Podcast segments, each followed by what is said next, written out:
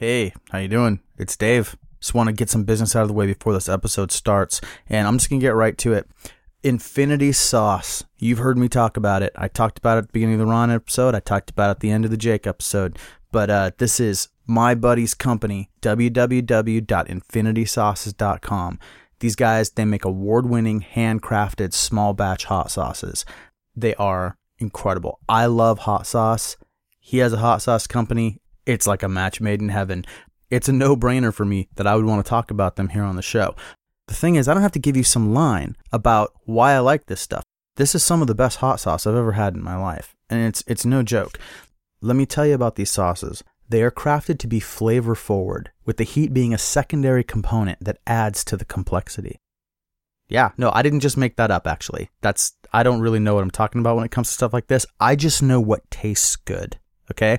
When I got my bottles in the mail the other day, I said on my Facebook, I'm afraid I'm going to drink this stuff like soda. And actually, half of one bottle is gone already. I'm putting it on things that hot sauce doesn't even necessarily normally go onto because I am almost addicted to it. It is that good.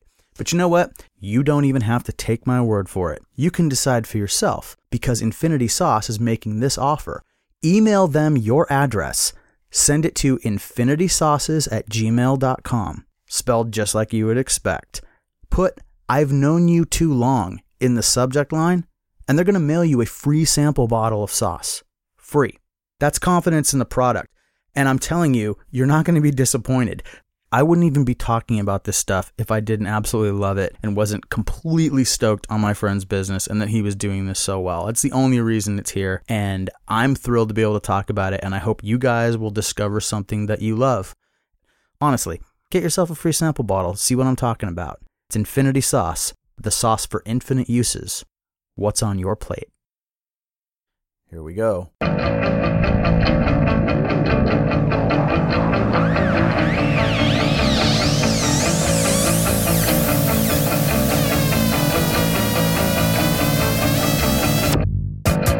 Well, here we are with episode 8 of I've Known You Too Long. My guest today is kind of a big deal for me. My guest today is Kevin Seconds from the band Seven Seconds.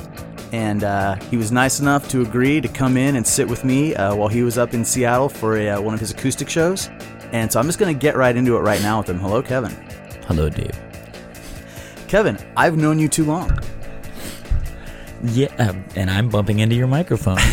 That's all right. So, with everybody else that I've had on the show so far, the I've known you too long thing, these are people that have been pretty close to me. And I've said I've known you too long. I've known you so long. Mm-hmm. I can't remember when we met exactly. Right. right. With you, I know. Okay. And see, I was thinking about this coming up here. I was going, you know, some people that I've known for years. I can, I'll come go back and go. I don't remember how we met. that's and that's unfortunately at our advanced ages. That's getting more common. yeah. Yeah. That's true. Amen. No. So uh, I I first became aware of you when I was when I was uh 16 year old skateboarder. Mm-hmm. I got into skateboarding 15. Got a got a skateboard for Christmas. 1986, I guess, wow. was when I was uh, skating, and right away we were getting into all punk rock and everything. And I was mm-hmm. already into Suicidal and the Sex Pistols and heard some Generation X. But the yeah. town I grew up in didn't really have any access to even getting like Maximum Rock and Roll or zines where oh, we could like yeah. order stuff. Every once in a while we'd get a Thrasher yep. magazine, you know. So we're skating. It's a couple months in get in the car with some guys that we just met downtown. They're going to take us to a skate spot, and someone plugs in a cassette tape, and it's Walk Together, Rock Together. Oh, nice. And I'm floored. Like, right, and so it's the first couple songs, and I'm sitting there, and then it gets to 99 Red Balloons, and I turn to my buddy John Dodd. If you're listening, John, I remember this. and I said, "Who is this?" And he says, "Oh, this is Seven Seconds." So I'm like you know, I'm t- just saying it over and over to myself, like seven seconds. I got to remember this. Right. This is this is something else. And it's oh, just, wow. you know, it was the first thing that was kind of an immediate. I wasn't laughing at it because I thought I saw your mommy and your mommy's dead was funny, um, or you know what I mean, or these guys yeah. are what are these guys saying? I'm an ant- I'm an anarchist. I'm yeah, an, you know, yeah. it was it was hitting something else. Nice. So, and you've heard all this stuff before, I'm sure. So I'm not trying I to never get sick of it. Oh, good, good, because you can get some of it from me. It's very. I I love it. It's very sweet. I appreciate that. So like I said, didn't have any way to get any money or didn't have any way to get any records. Didn't really have much money. I got a cassette tape And I took it to my friend at school, my friend Matt Glenovich. And I mm-hmm. said, hey man, because he had all kinds of stuff, all kinds of music. And I said, get get me some seven seconds. I really want that seven seconds. What mm-hmm. you know? He said, I, I will.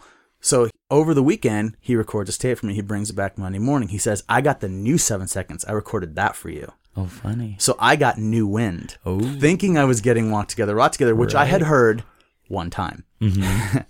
and it, now see, this is a place where I part ways with a lot of people who I guess, you know, have a different opinion of New Wind than I do. It's my Right. favorite record. Mm-hmm. Like, cause it, mm-hmm. that was what I was looking for. And I took it home and I didn't, you know, I remembered the songs. I'm like, well, those songs aren't on here, but this is great, you know? Wow.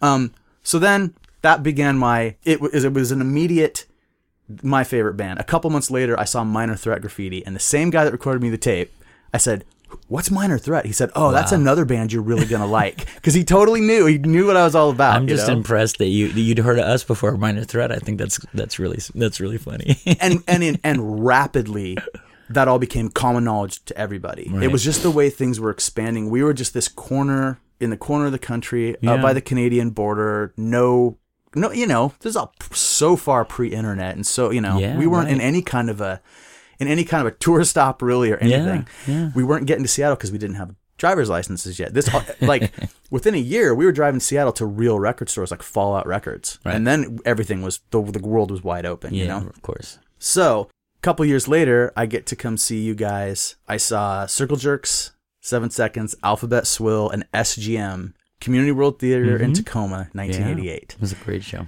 It was it was a good show. Um, my And there, and there are rumors that Kurt Cobain was at that show. oh, that's highly That's likely. like that. You know, I've heard people go, "You know who was at that show?" And I was like, "I've heard it's Kurt Cobain was there." It's like, that that um. I see. I didn't. I wasn't really aware of him at the time. It was like another. of course, yeah. I was Another. It was a, another year or two before that was a name that people knew. But he was. I mean, sh- surely he was coming up. No, I think it was before he was like, you know, playing really, and or he, maybe he was just starting with Nirvana or something. But Well, it was June of '88. Is that what? Yeah, because yeah, we started a tour. Uh, that's right. Yes, and we did the whole summer tour with them. Circle Jerks. I also fell in love with SGM because I didn't really. I have that. I still have the flyer for that show. It's funny. You said I just I have remember their the- the- LP somewhere in this room. That's great. it's it's yeah, it's it's not uh, as politically correct as things came to be Yeah. later on. It's Yeah. definitely got some uh, some interesting lyrics in there. But it was a Yeah. big deal for me at the time. Yeah. So that show was a big deal. We didn't actually meet. You know, you were. It was. I was just a kid in the crowd. Mm-hmm. Um.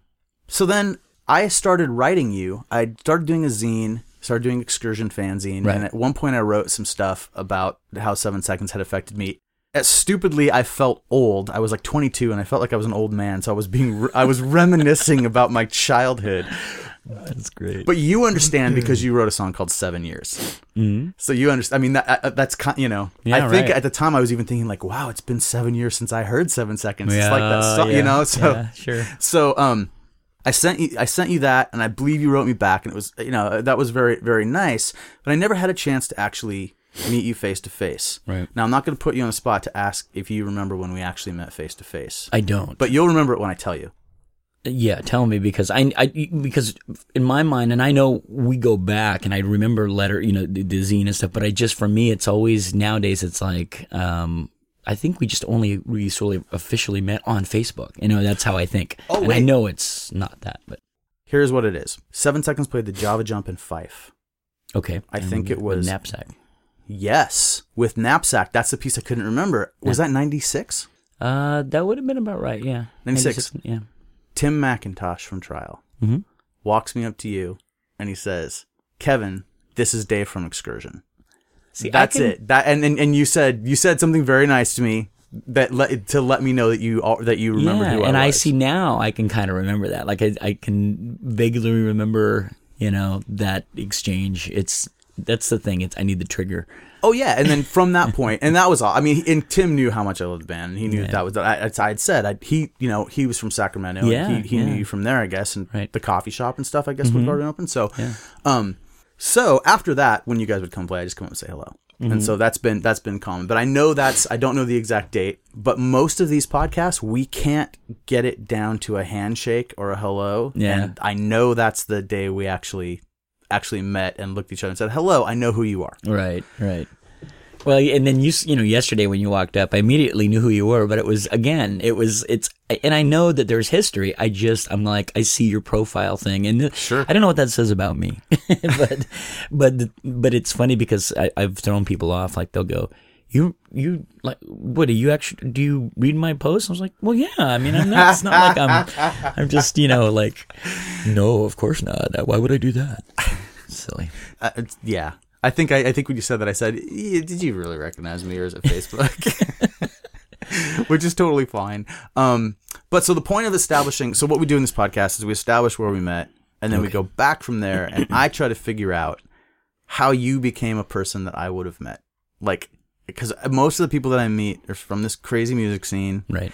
and I'm very interested on how people on the on the on the paths that people took to get there from all the way back. Sure. Um, and then after that, we can once we get back up to to that point, we can go forward and talk about stuff that has happened since or any you lead interesting the way, things. whatever you. Uh... All right, so man, where did you come from? How do you, how does someone become you? uh, I was born in Sacramento, California, uh, 54 years ago, and uh, my dad was a cop. My mom was uh, well, she was a teacher. She she'd been a, a lot of things, but she was a was doing teaching, and then when she had me, she sort of had to just be a mom. I was the first kid in the in a family, three of us, um, and uh, we moved around a ton. And my dad was always sort of uh, just a workaholic and a you know he was just very restless, fairly conservative. My mom was just on the opposite end. She was like educated in Berkeley and hippie and you know feminist and and, and fairly political and kind of a little rebel. And I think maybe the opposites just sort of that's why they get together. But um, So wait, so he was a straight up like political Co- conservative, and she was a hippie from Berkeley. Yeah, yeah, yeah. In fact, Wow. uh, my dad arrested my mom. Uh, It was at some sort of protest, and she he, he she actually fell and broke her arm, and he went to visit her in in the in the hospital. She went to the hospital. and They were they were looking at it, and they just he like he felt for, and then must have had the hots for or something, and then they Wow. like that. Yeah, it was kind of So a your dad was a cop. yep. You, i heard you say that last night, and I don't think I had ever heard that before. Yeah, yeah. He was a cop for a, a number of years. Uh, well, you know, my dad was like a World War II hero, and he he had you know Purple Heart. he'd, he'd been severely. He'd had some head injuries, and I mean, he was okay, but he'd had shrapnel in his head, and that he still had till he died. What what theater? Um, you know, I think it was. Uh, I guess it was just your Germany, and I mean, I, he was. You know, I, I'm not totally certain. certain that that was like one of those things where, you know, I used to boast to my friends, he's got medals, but I had no idea what that meant. Or. Right. And I also sort of rebelled. You know, like he, you know, because of uh, you know, I was ten when my parents divorced, and I was so close to my mom. My my father was never very active in my life. You know, he was sort of like when I wanted when I started to have an interest in like sports. You know, I, like I wanted to try out for a little league, and and my he couldn't be bothered. My mom was like, "I'll take you down and we'll try it." And she'd, you know, I'd make the team, and she'd bring cupcakes to the team. You know, she was really into that. And then when it came to art and music and you know all the other crazy stuff, she was always there. And my dad was always just like, you know, he was a an affectionate, loving father, but he just wasn't. He was just into his own thing. So they split up and got a divorce when I was ten, and uh, my mom raised the three of us kids, and we went through just you know there was no child support. He he moved back to the Midwest where he's from, and Was he was he a cop this whole time? Because you said you moved around a lot. Was he moving to different precincts, or was like, No, Was he, he- keeping that job? he he was it was a weird guy. He he, he was a he was a cop in um, some small cities in Northern California, Lincoln, California, Cotati, California, were really small places, Santa Rosa. And then he would like stop for a while, and then he became a welder. Like he was a welder for a while, and then he went back into being a, a, a cop in Sacramento. His brothers and he had like uh, there were generations of cops, like all these uh, old, you know old Italian dudes were cops in Sacramento. Um, but he and then he he decided he wanted to uh, retire and start his own security agency or security Okay. business.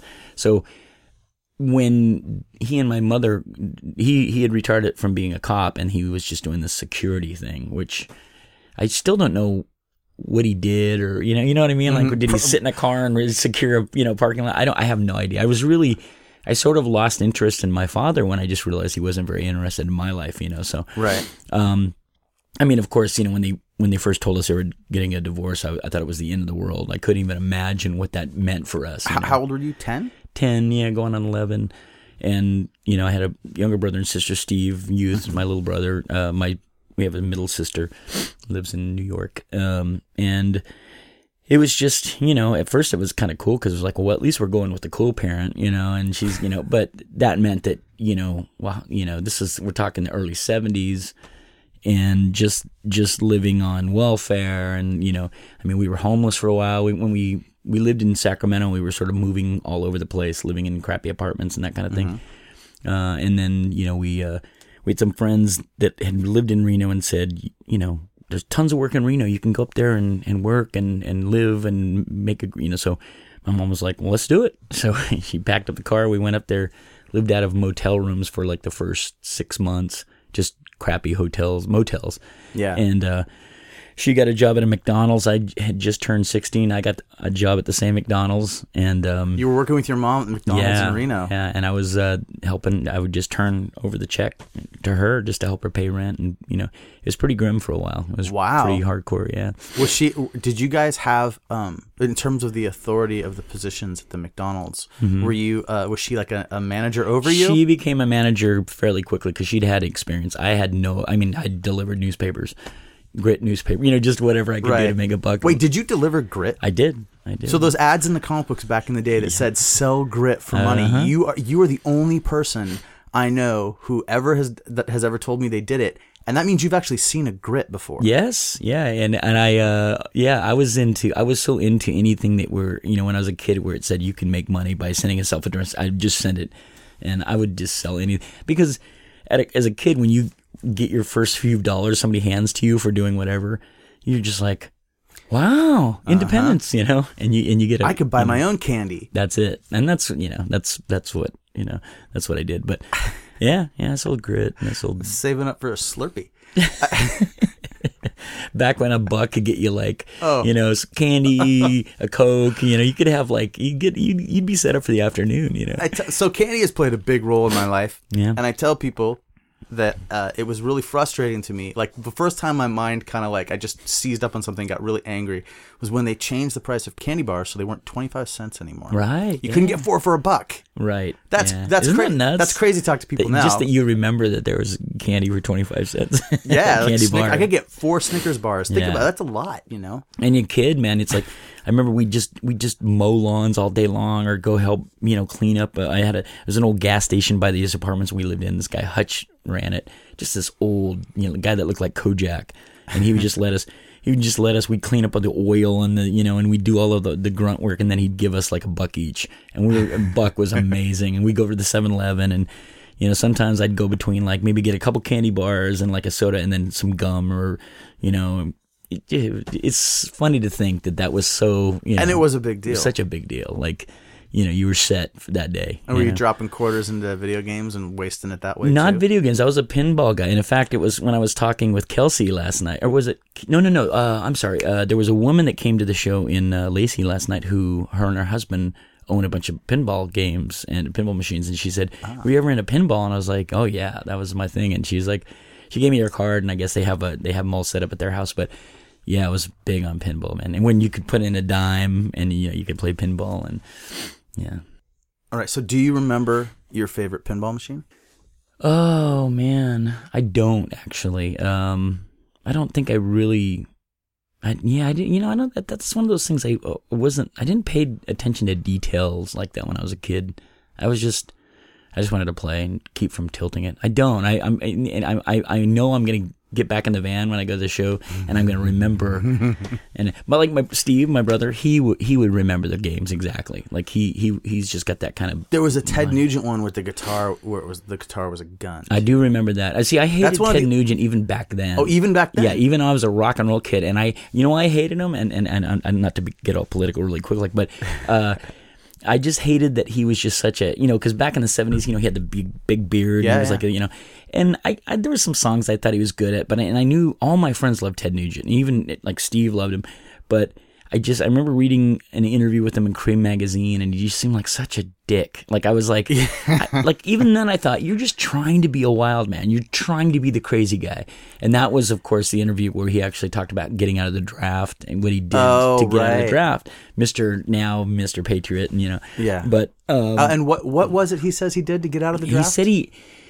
He he spent a week eating just nothing but garbage, and and then he shit his pants, and he didn't bathe for like a week, and then he went into the draft board thing, and but he shit his pants when he went into the draft board. yeah, board. so that he would just be this smelly bum looking guy with a shit in his beard and whatever.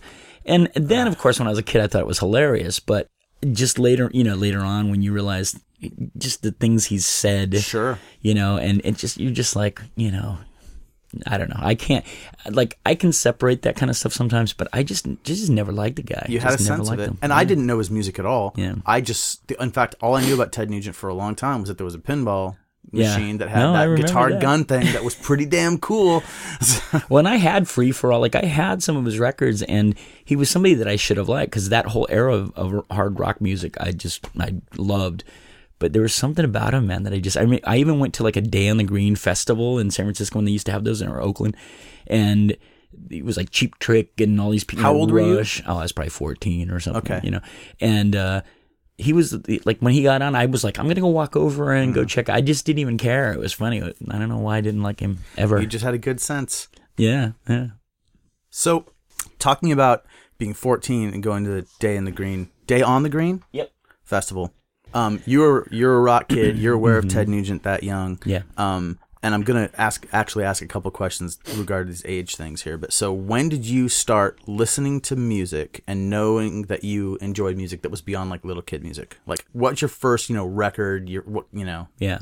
Well, I see. I, so um, keep in mind that my father, I, I grew up, everybody in my family is very musically inclined. My father loved Johnny Cash and Waylon Jennings. He loved the country stuff and could play. He, he had a beautiful voice. He could play guitar.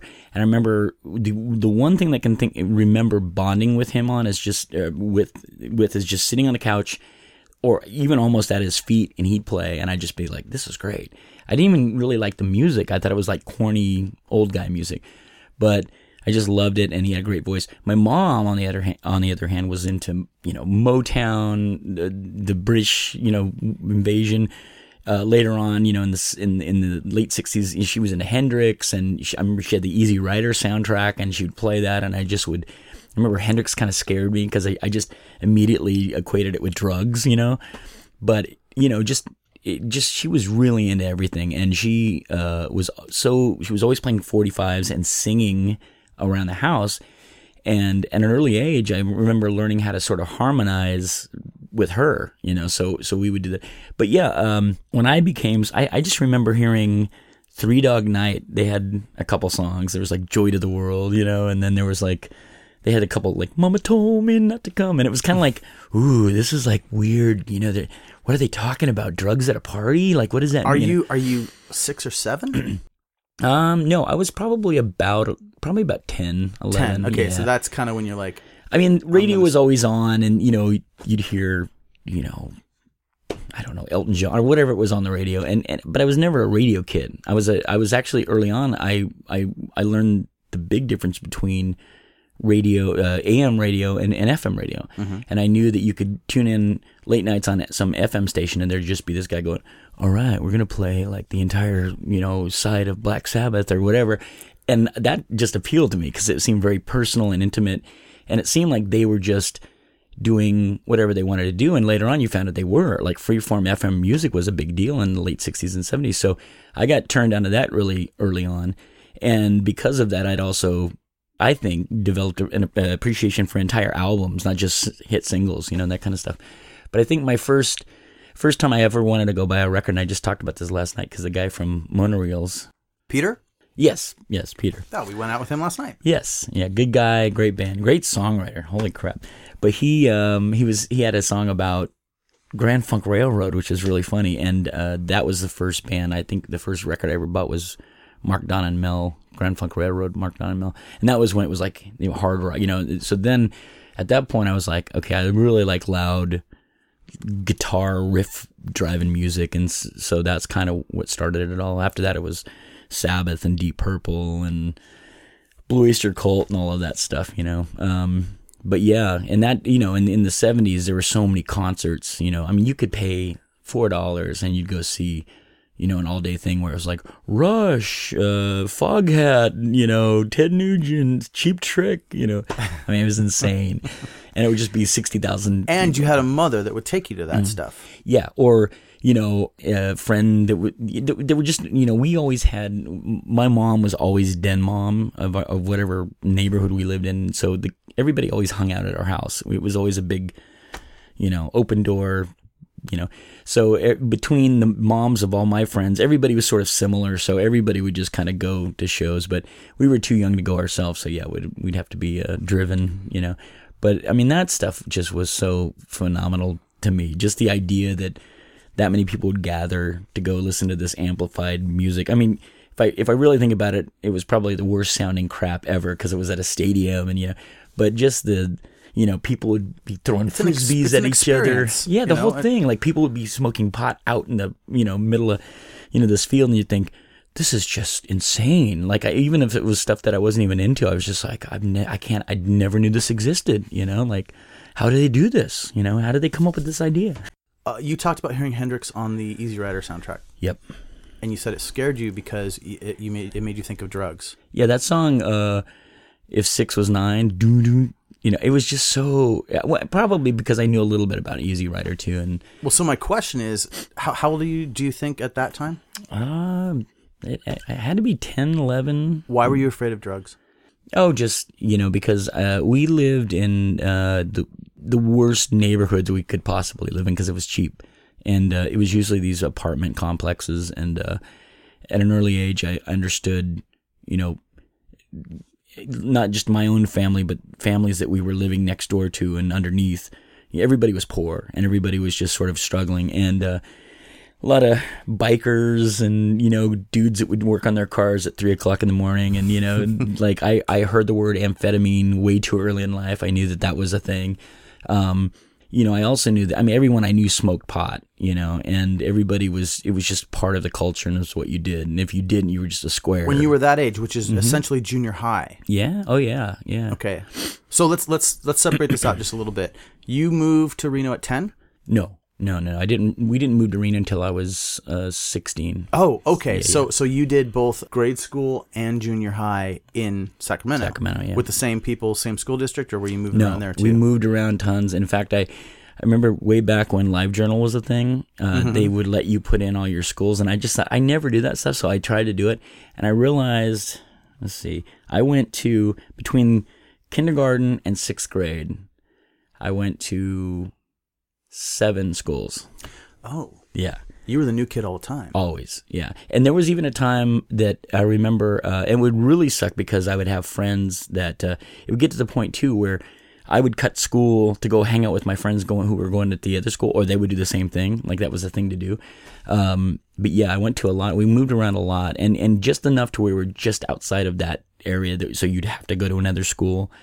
And uh, it was it was just a bummer. It was just a bummer. I think it's one of the reasons that I didn't take to after about fourth grade. I went to first, second, first to fifth grade at the same school, Mariposa, and that was a great experience because I was, you know, I'd had teachers that seemed like they cared. Da, da, da.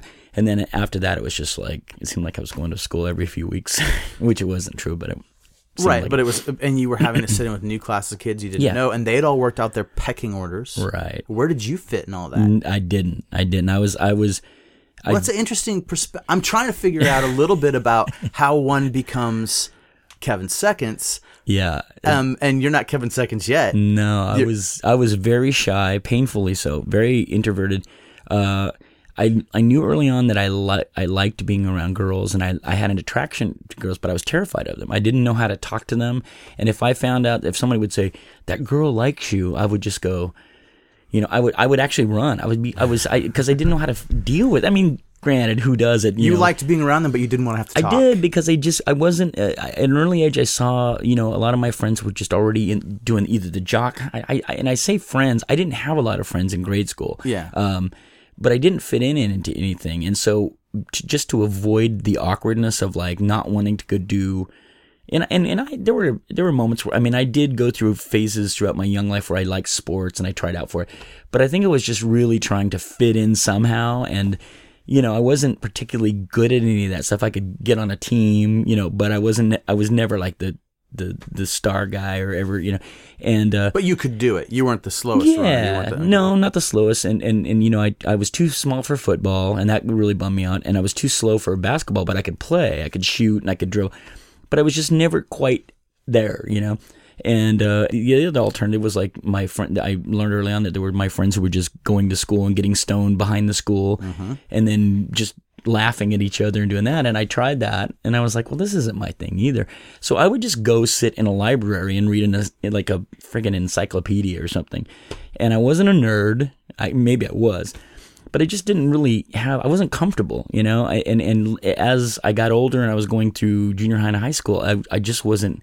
No one was engaging. Like there was no teachers that were inspiring me. Wait, so this went into high school too, but that gets Yeah. you that gets you into Reno. So Nope. that, no. No, I went to Reno. I went to Roseville High School, um, which is a suburb above uh, Sacramento, Okay. just north of Sacramento. And uh, I quit in the eleventh grade. I, I just, I just, I, I'd already started to really realize that I was drawing a lot. I was always drawing, and uh, just on everything, and getting in trouble for just drawing on stuff that I wasn't supposed to draw. And I was already just getting into music, and I would sneak Circus and Creem magazines in my, you know, school stuff, and just sit there and just read and look at photos of like, you know, Jimmy Page playing guitar at Madison, and just think, holy crap, man, this is who this is who I am, you know, not knowing anything about how to play music.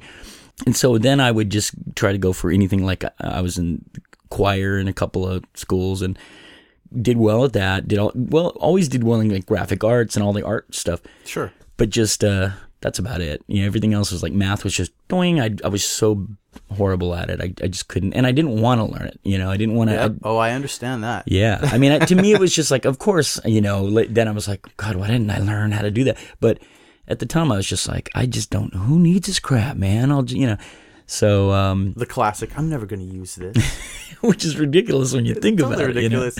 You know, you know, and but you know, it is what it is. And so I uh, just had lost interest in school in high school, and and then I started to kind of fall back and hang out with the stoners just to just to escape. You know the the reality of like I'm stuck in this like until you know whatever time in the afternoon night we got out, and and at that point I started to get a little better with talking to girls and girls would show interest and so I just all of a sudden it was like, there's a whole world world out there that is like has nothing to do with high school that I want to go towards. and you're and you're 16. yeah, about sixteen. First girlfriend. First, You don't have to name how anybody's how, do- names. how do you mean that? no, I, Uh, I, I'm, I'm interested to hear my how her, my first girlfriend was Tina Tina Turner. Believe it or not, there was a we lived in this apartments in Citrus Heights, California, just a fourplex apartment thing, and we lived on the bottom floor. Bottom, so there's four. You know, two on the left, right, and then Yeah. on top. We lived next door to the swimming pool, which was great because we would on Saturdays we would put the stereo speaker in the window, my bedroom window, and then you could blare out. You know, and I just remember for whatever reason, and I still to this day think of it. I just think of school's out forever. like you could just hear that and everybody would be like, yes. But um, the upstairs were the Turners, and they had it was insane. They had a two bedroom apartment, and there was the mom and dad, and then four kids, and maybe five kids. And the oldest daughter was Tina. She was my age. and just to specify for people who are listening right now, you're not talking about Tina Turner. I dated Tina Turner. Yes, Ike uh, was very mad. no, of course, I'm not that old. Jesus, I know, but listen, there it may, there been may cool, be a, though. there may be a perspective issue for our younger listeners. I got you. Unfortunately, no, it was not. It was uh, a girl the Tina Turner. It was a Tina, Tina Turner. Turner. and she was, you know, uh, really cute. And I just thought she was so nice, and she would just listen to me just say nothing and just look at me as though I was just a genius. And I, you know, I needed that in my young life. So, oh. but yeah, we would, you know, we would make out a lot, and I didn't really, I had no idea of what you, you know, you would do with an actual girlfriend, you know. But she became my girlfriend, which meant to all the other boys in the neighborhood, hands off, because that, you know, Tina's Kevin's girlfriend and Kevin's Tina's boy, you know. Right. And um, but we mostly did a lot of things like we played a lot of spin the bottle, and and I would get, she would get jealous if I kissed another girl, and I'd get jealous. It was just silly, Sure. sweet stuff. But yeah, she was sort of my first girlfriend, and then uh, they moved away, and I was devastated. And They moved away and you were devastated, but did that was that the thing that kind of opened up the being able to talk to girls? Um, I guess so. I think uh, I think my sister, uh, my sister Carrie was just a very. She was always really able to talk to everybody, and, and everyone loved her because she was just funny and smart, and she still is amazing. And she, I think I learned a lot from her. To be, to be honest, she, even though she was younger, I think I just would watch her interact, and I I think well. If there's girls like that, I can, I, you know, she because she'd always she could start a conversation, and I think, well, so if I can find a girl that will at least, you know, if I don't have to be the guy that comes up and says, "Hey, baby, what's going on?" You know, because to this day, like, you know, in the few times I've been single and not had a girlfriend or you know I've had you know a wife of course now but I uh, was never good at going up and, and saying how's it going you know I, I never had a line What's your sign? never anything any I like it would either have to be a woman who was just independent and uh, like hey how how are you like she'd have Just kind of make- happen organically. and- always yeah. always yeah or it would have to be somebody that you know I, I was a friends with forever and we just like one night we're like hey I think we like each other and that kind of thing Mm-hmm.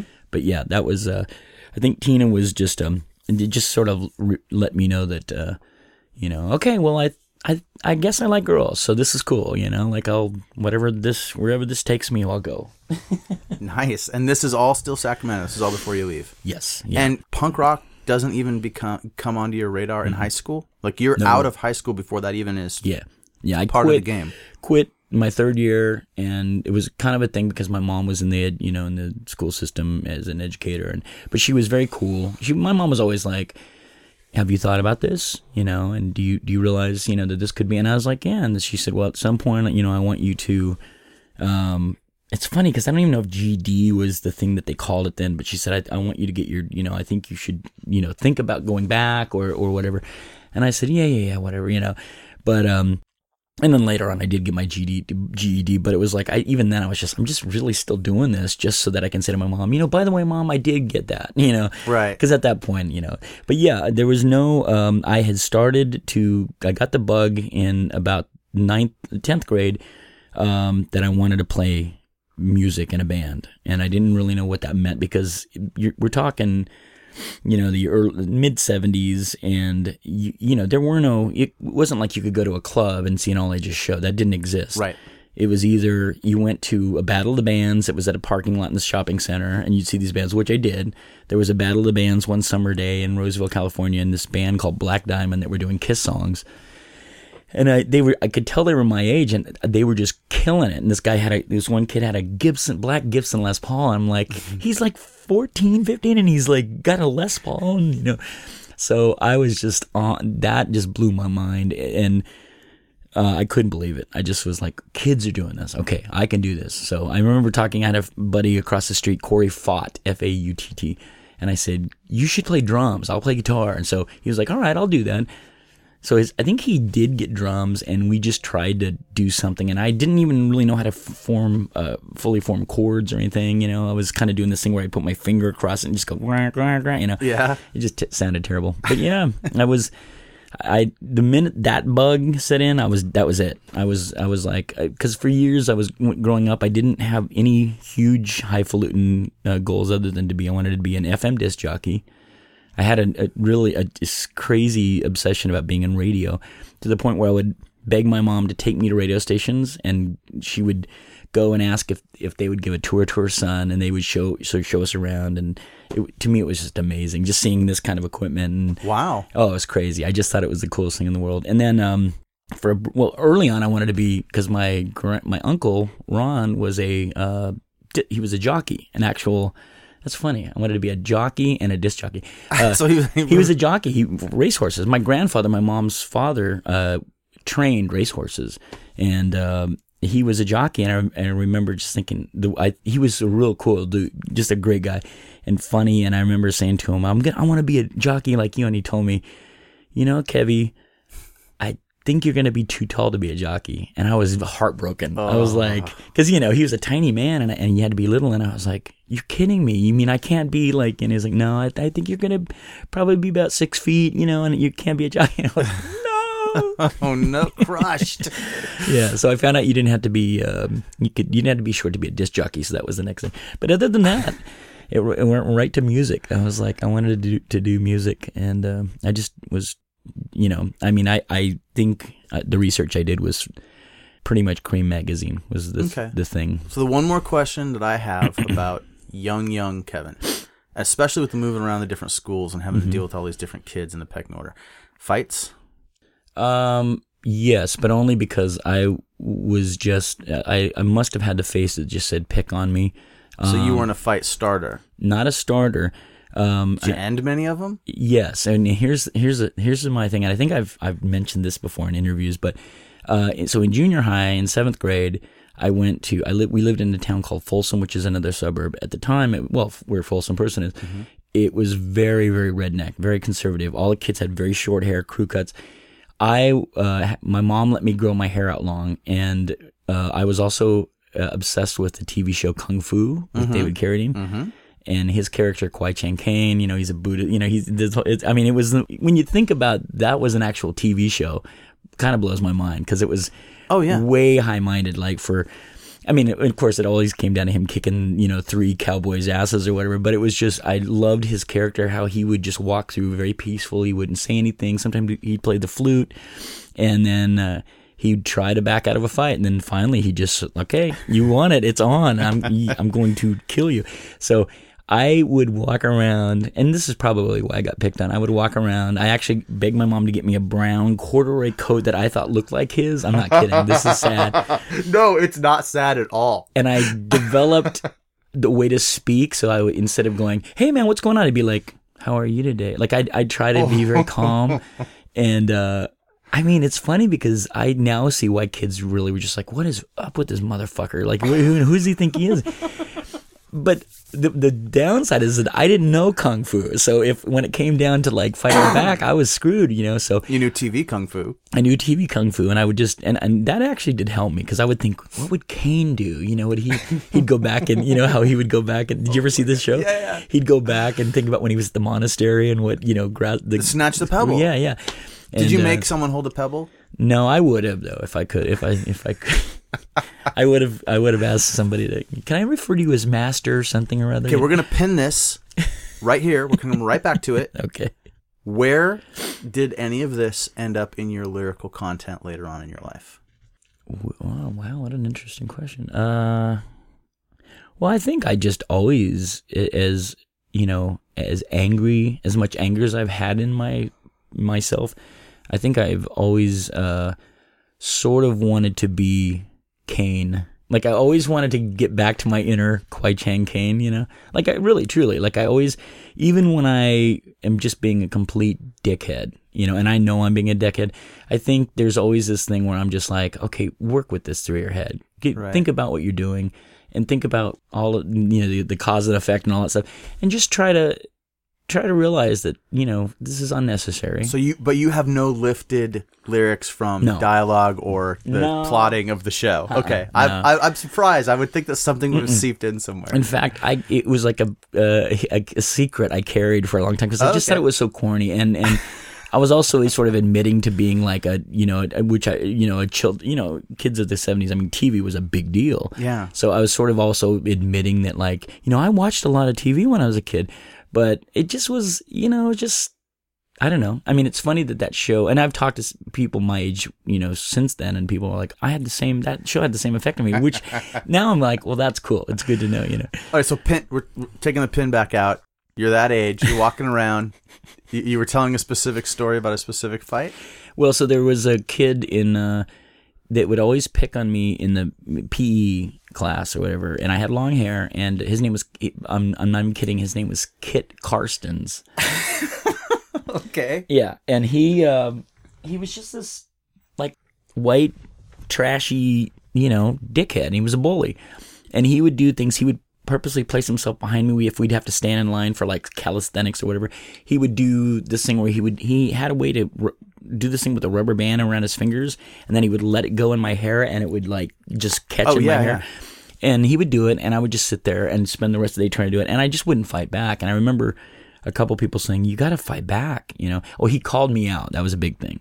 You know, when you got called out after school, back behind the shed. You know, that's where we Oh, were meeting, and yeah. and, and, and that it wasn't even the fighting. It just terrified me to be because it would always be two guys or, or two girls, and then just a, a crowd of people. A crowd of people and around. the crowd terrified me. The idea that these people would sit and witness me being slaughtered, or you know, and so.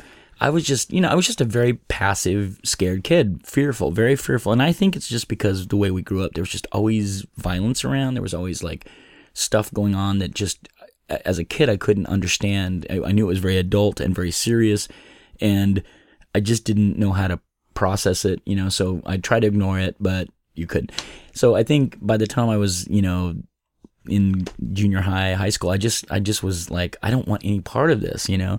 Anyways, he just kept at me, and finally, a guy said, uh, a friend of mine said, "You got to fight back, man. You can't." So you just, didn't go behind the. no, Okay. no, no. I just, I would just, just hide out in the library or whatever. Um, and then uh, I finally just one day he he did that, and I turned around and I said, "Don't do that again. Don't ever do that again." And he just looked at me. So then a couple days went by, and he didn't say anything. I was like, "Wow, that kind of worked," you know. And uh, so of A course, stern confrontation. yeah, like, oh, that's all it took is for me to turn around and have this look in my eye, like, motherfucker, you know, come at me, bro, you know. So that it kind of maybe maybe even a week, and then like he did it again, and he called me out, and I said, I accept, I will meet you. Oh, And I was just like, what am I doing? And and so the whole day, uh, have you? There's a movie. There's a movie out called um, Three O'clock High. three o'clock high. You know what I'm talking it's about? awesome. Right, one of the greatest things. Wait, just so you were then trying to hire someone to go beat him up for you? No, no. But th- when that movie came out, I was just like, I the the, the fear that the kid has, where he's looking at the clock and he just he knows that this crazy this you know, and and my guy wasn't even that big, you know, he Right. was just a scrawny kid. But he just he had enough confidence and he had enough backup. He always had backup. He always had these guys that followed him around. Yeah. So To- toadies, they call those. is that what it was? think, I think so. I don't They're even remember. toadies. Just they, they, yeah, he, he had it. They called it the. They actually called themselves the the Kit Carson's gang. They, they had a name for it, and so for me, it was just like it was. It was just a big, uh, you know, it was just a big. I like I visualize what went down in prisons, you know, and I'm just like I'm not ready for this, you know. But I was just so angry, and I already wanted out of school. I was just like, maybe they'll kick me out of school if I go and fight this kid. So I go there and everybody's waiting and i had one friend sort of who just was there and you know uh, we only liked each other because we both loved deep purple the band deep purple Right. but i go there and uh, you know it's like okay it's on. And i'm just like i didn't no one had ever taught me how to put on my fists or doing that kind of stuff. So i just sort of probably thinking about some movies or something i'd seen on tv i just kind of put my fist up to block my face. And he went to punch me and he missed and i just punched him right in the face. And then it was on. I was so excited because i saw him stammer oh. oh. and i i wanted to kill him. Like i oh. think i was trying to kill him. And my thing the few fights i'd been in as a kid I always had to cuss while I was doing it. And you motherfucking cocksucker dick. Blah, blah. Like I had to yell. I, I remember uh, one time I got in a fight and I actually went to my. Like- I was it's like a seven, Christmas story. and I asked my dad. Oh, is it? When the kid snaps, he's like cursing. Oh, I don't. I don't remember. I didn't know that. That's funny. um, no, I, I remember asking my dad years, years back when I was got in, uh, got in a fight with a neighbor kid. Dad, is it okay if I cuss? You know that guy's, and he's like, if you got to do that, I guess you got to do it. but yeah, I was, I was just motherfucker, and I was b- just trying to pulverize this kid. And finally, a teacher came out there and, and grabbed me, and uh, you know, enough. And then the kid was, he was crying, and I just was so happy that I made him cry. I was like, finally, I win at something. Like finally, I'm like the guy that like. I didn't even know if I cared whether the other kids thought of anything. I was just like, he'll know that I, that I'm I'd had enough, you know. And so that was it. And after that, it was just like in the movies. There was a new found respect. Girls were sort of going, "Hi, Kevin," you know, like it Oh was my just god, Like, it's such a terrible lesson that it's real, that it really Right? works that way. Like, and I don't know if dads still teach their kids how to fight other kids or tell I them, eh, if you gotta. I mean, I got, look, I didn't get in fights, but I got great advice from my dad about what to do if I did. I He w- was just I wish I "Hey, had." Number one, I don't want you to fight. Number two, if you do get in fight, A, B, and C. Like, you know, and that's, I don't know if the kids get that kind of lesson anymore. I don't think, and maybe it's good. yeah. I still think there's going to be some kind of repercussions. Of course, yeah. And well, and, and what little I did know, it was just from friends of mine who I knew were badasses who carried knives and who would pick up a rock and stuff. So that was honestly in the back of my mind. Like if, if I can't, if I start to lose, I'm going to pick up a rock and hit him in the head with it. You know, like I was thinking like Well, that. a total, total commitment. Yeah, no, just because I thought he was that crazy that he wanted me dead. I in my Oh. mind, he just he he was constantly at me and he obviously had a beef with me. So I was like, he just really wants me out of the picture. So I have to think like that, I guess. But luckily just getting, you know, just getting the first edge and then just not letting him up, sort of like MMA Yeah. fighting where it's just like once you're down, I'm not going to stop. So that was the deal. Were you kicked out of school? no, I did get in trouble, and uh, I they said they called my mom, and uh, my mom I knew already that my mom was going to come in there and go. I when I get you home, da da da. But I knew that then she'd look at me and say, "I'm glad you you know you stuck Oh, up," because she knew I was going. One of the things that I did was I one of the big beefs with the kids in my school was that I had hair little past my shoulders, Mm-hmm. and she was really big on letting me do what I felt was right and stuff. And and she probably should have just said, you know, honey, you should just cut your hair so you don't get picked on all the time. But she was trying to be a cool mom, is what she was trying to do, and give me my freedom, which now I appreciate that. But yeah. So she came down and got me and and uh, asked me about it, and I just said, you know, well, I cussed and I, you know, I da da da da. So I don't remember. I don't think I got expelled or I think I, th- I think I just got you know reprimanded or anything. But like I said, at that point, I was just so done with it. You The know, other I went- question I have is, what happened then when you saw him later? He still stand behind you when you were he doing? no no he stayed away from he avoided me and uh he uh there was even kids there was a girl that was his sister's friend Mm-hmm. who there were there was a rumor that she liked me if she told a friend and uh she uh it, I think it was even maybe more of an insult to him that like his sister's friend would like me or something. But Oh. he stayed away from me. And then uh, eighth grade, he tried to be friends with me. He actually tried to be nice to me Oh, the, the the cycle completes basically at that just point. like maybe the, you know like now I think was there is it like was he gonna come up and say you know I respect you kid you know but but that's I kind of how it works, though. no it is kind of how is that what you're saying I mean, I had Yeah. Mm. one of my very very close friends um picked on me relentlessly through through grade school. yeah And in junior high, became one had of my very closest friends, and he straight up told me he was like, "Oh no, we're friends now." I'm oh like, funny oh man, what?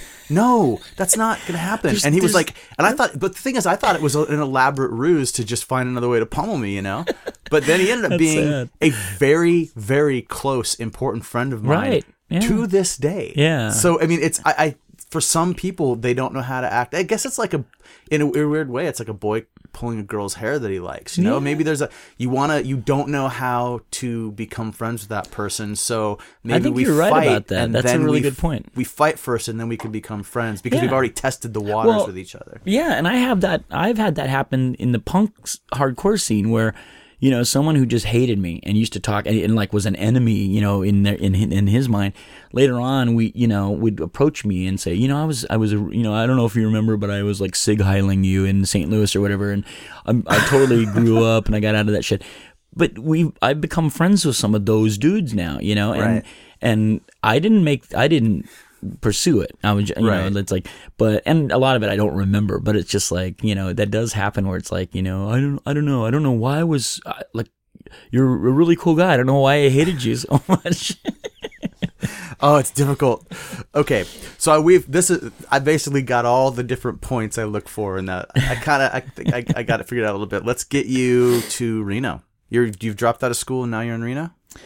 Uh, yes, yeah. I dropped out of school, and and I did have an idea. Well, so my thing was is that I knew that I knew we were going to struggle when we went up to Reno, even though my mom was like, "No, there, you know, there's jobs waiting for us," and we were going to live with a family, uh, one of her best friends and her son and daughter. They had a house, and we were going to live with them for a little while until we could get on our feet. And um, I, I guess I was just well, okay. So when I, I don't want to skip this part because this is sort of a musical thing.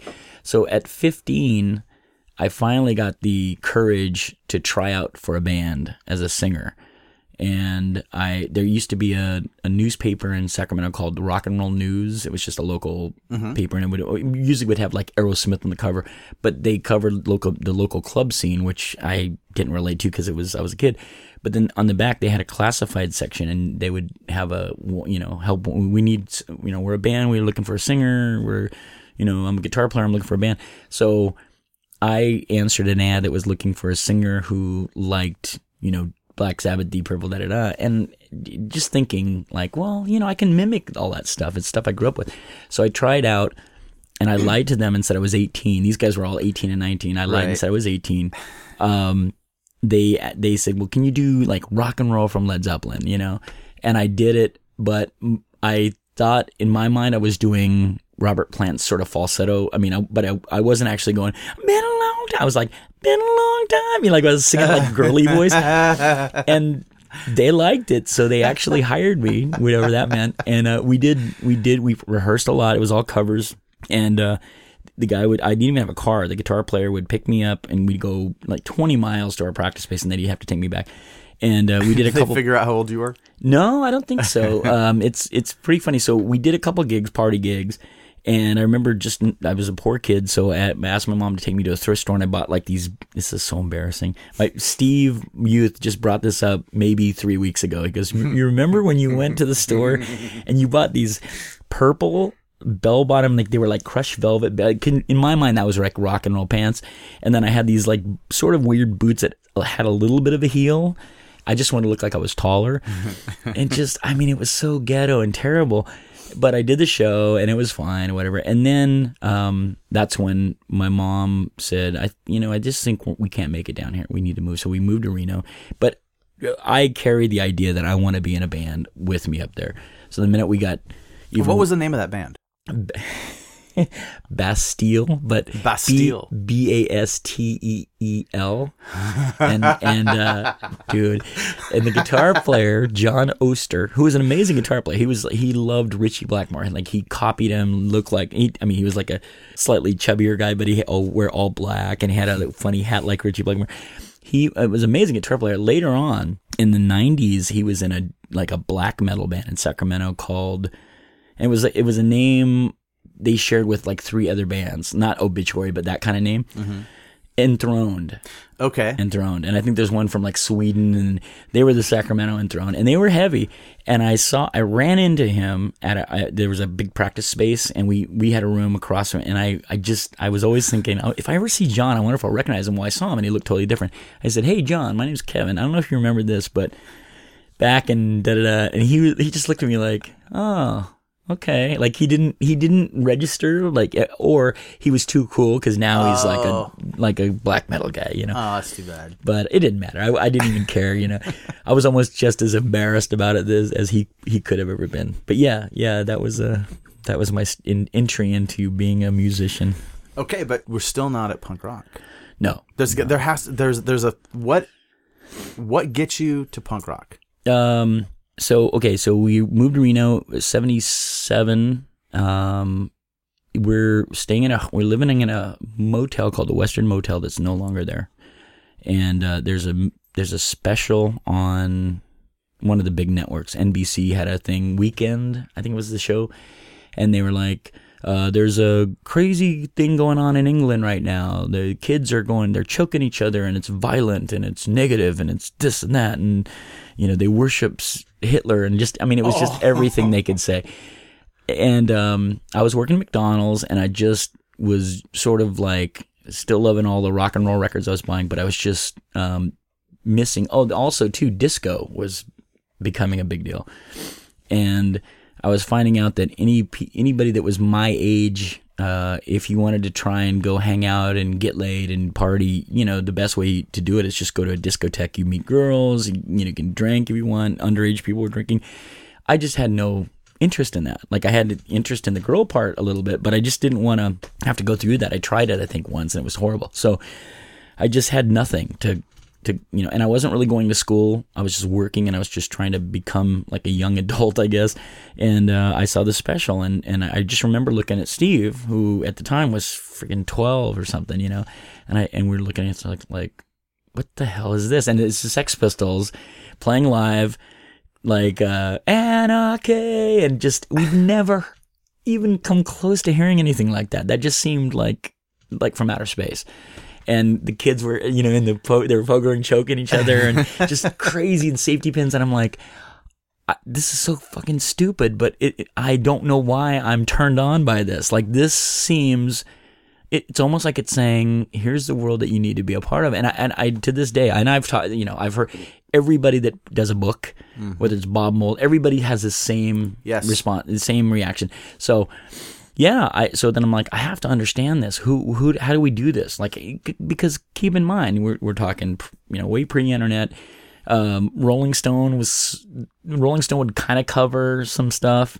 Uh, Creem did a little more like Iggy and New York Dolls and stuff.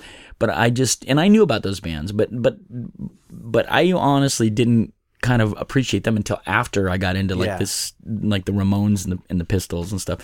But that just set it off. And so I just went, I remember going to the library, the Reno library, and just seeing, looking up punk rock. Nothing.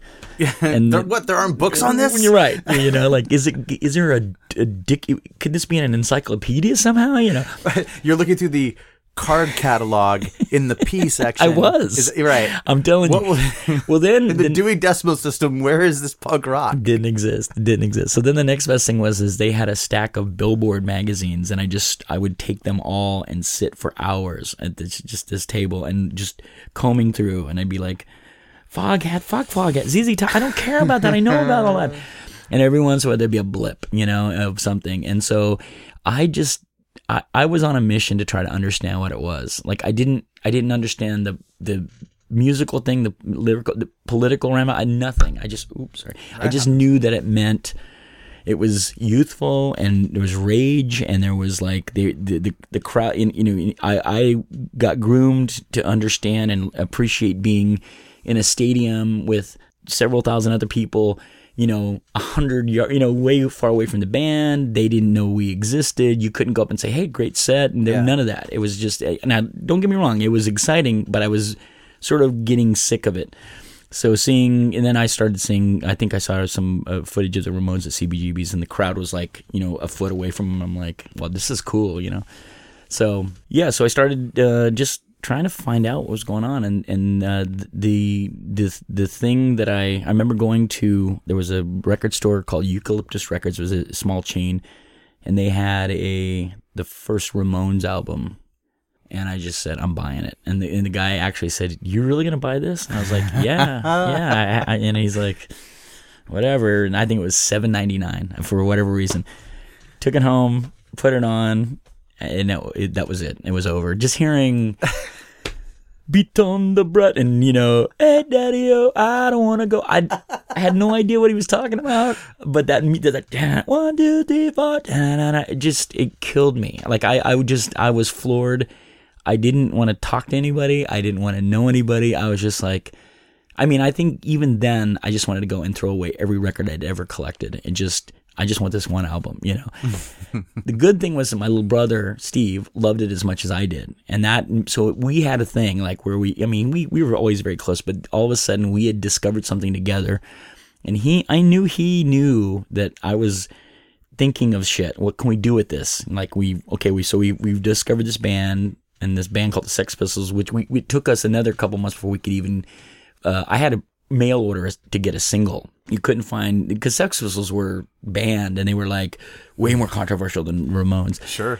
And and so uh, there was a um, I don't remember it might have been Creem. There was a little teeny ad in the back of Creem uh, of a guy named Charles Ackers. I'll always remember that in New York. And if you sent a self-addressed stamped envelope, he would send you a, a catalog of of stuff that he had. It was all bootlegs, but it was not like rock and roll. It was like live Sex Pistols at the 100 Club and the Ramones at you know Hurrahs or whatever the hell it was. And and so you could and it was like five bucks a tape. So you so I just started ordering tapes and I was Oh, awesome. getting Sex Pistols and leads and da da da. And all of a sudden, I mean, it, horrible quality, the worst quality you can imagine. But but you could hear everything. You could hear the crowd and people spilling shit, and the you know Sid fall or not even you know even you know Sid falling down on stage or whatever. And it was just everything was just amazing about that. I don't know why. Like I think about this to, to this day, and I go, why did that appeal to me? Like what?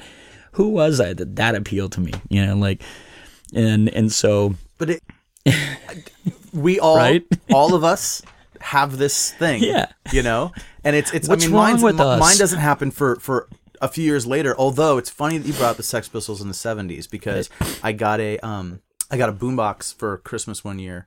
Um, that could uh, actually the radio was like good enough that it could get stations from Seattle. And it was the Oh, first time I had a radio that could get stations that played other music than Bellingham had a very like light pop station or whatever. Yeah. And after midnight one night, the DJ was playing strange things from around the world, essentially. and he played uh, EMI from the Sex Pistols. I believe that's the song. But I remember hearing one being a little kid and he- did what did he say the name of this? Yeah. kind of like, oh, what is this? Is this something I'm not supposed to hear? Oh, yeah. So I listened harder, and and years later, when when when someone was like, oh, the Sex Pistols, I was like, oh no, I have heard them before. Yeah. I heard them when you know back in 19 whatever 80 maybe it was 1980 wh- whenever it would have been something they could have had to play on the radio but um it, it there was a there was a little spark a little this is different this is good this is for you kind of thing you Yeah. know and so I don't know what we were just maybe it's kind of like how you know like when people make great scientific discoveries Mm-hmm. there's always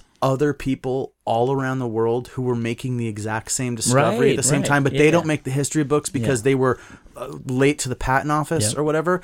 Maybe there are just times when the world says it's time for this, and you are the you, You're the, the receptors. You get it. yeah i think i think it's true i think that's what it is because too many people did it you know too many people got that and and I'm yet- attaching way too much importance to it, but it's, very it's i mean important look to me. it's it, it it it changed everything in in me everything. It changed everything. I, I started looking oops i started looking at things so differently. I mean i really did feel not la- much later did i but i really did feel like something or somebody invited me into this thing this kind of exclusive thing.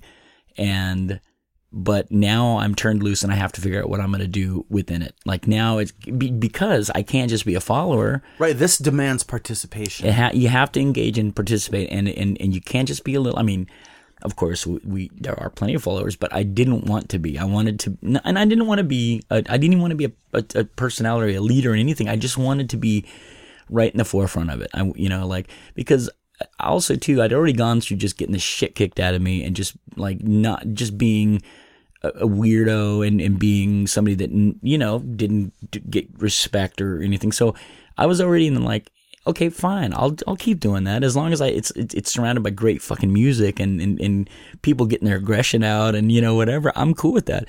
Um, and it's funny you brought the sex the the this the sex like never mind the bollocks. You know when we first got that the, the I, I, now I think it was some kind of ploy marketing thing, but the the record store I, that I just mentioned, they got a bunch of copies of it, but they wouldn't sell it. They they displayed them, and then they put a thing saying we can we are not allowed to sell this record, which is brilliant. oh yeah. Now you know it was a marketing thing. It had to be because what what's the point of putting the fucking record out?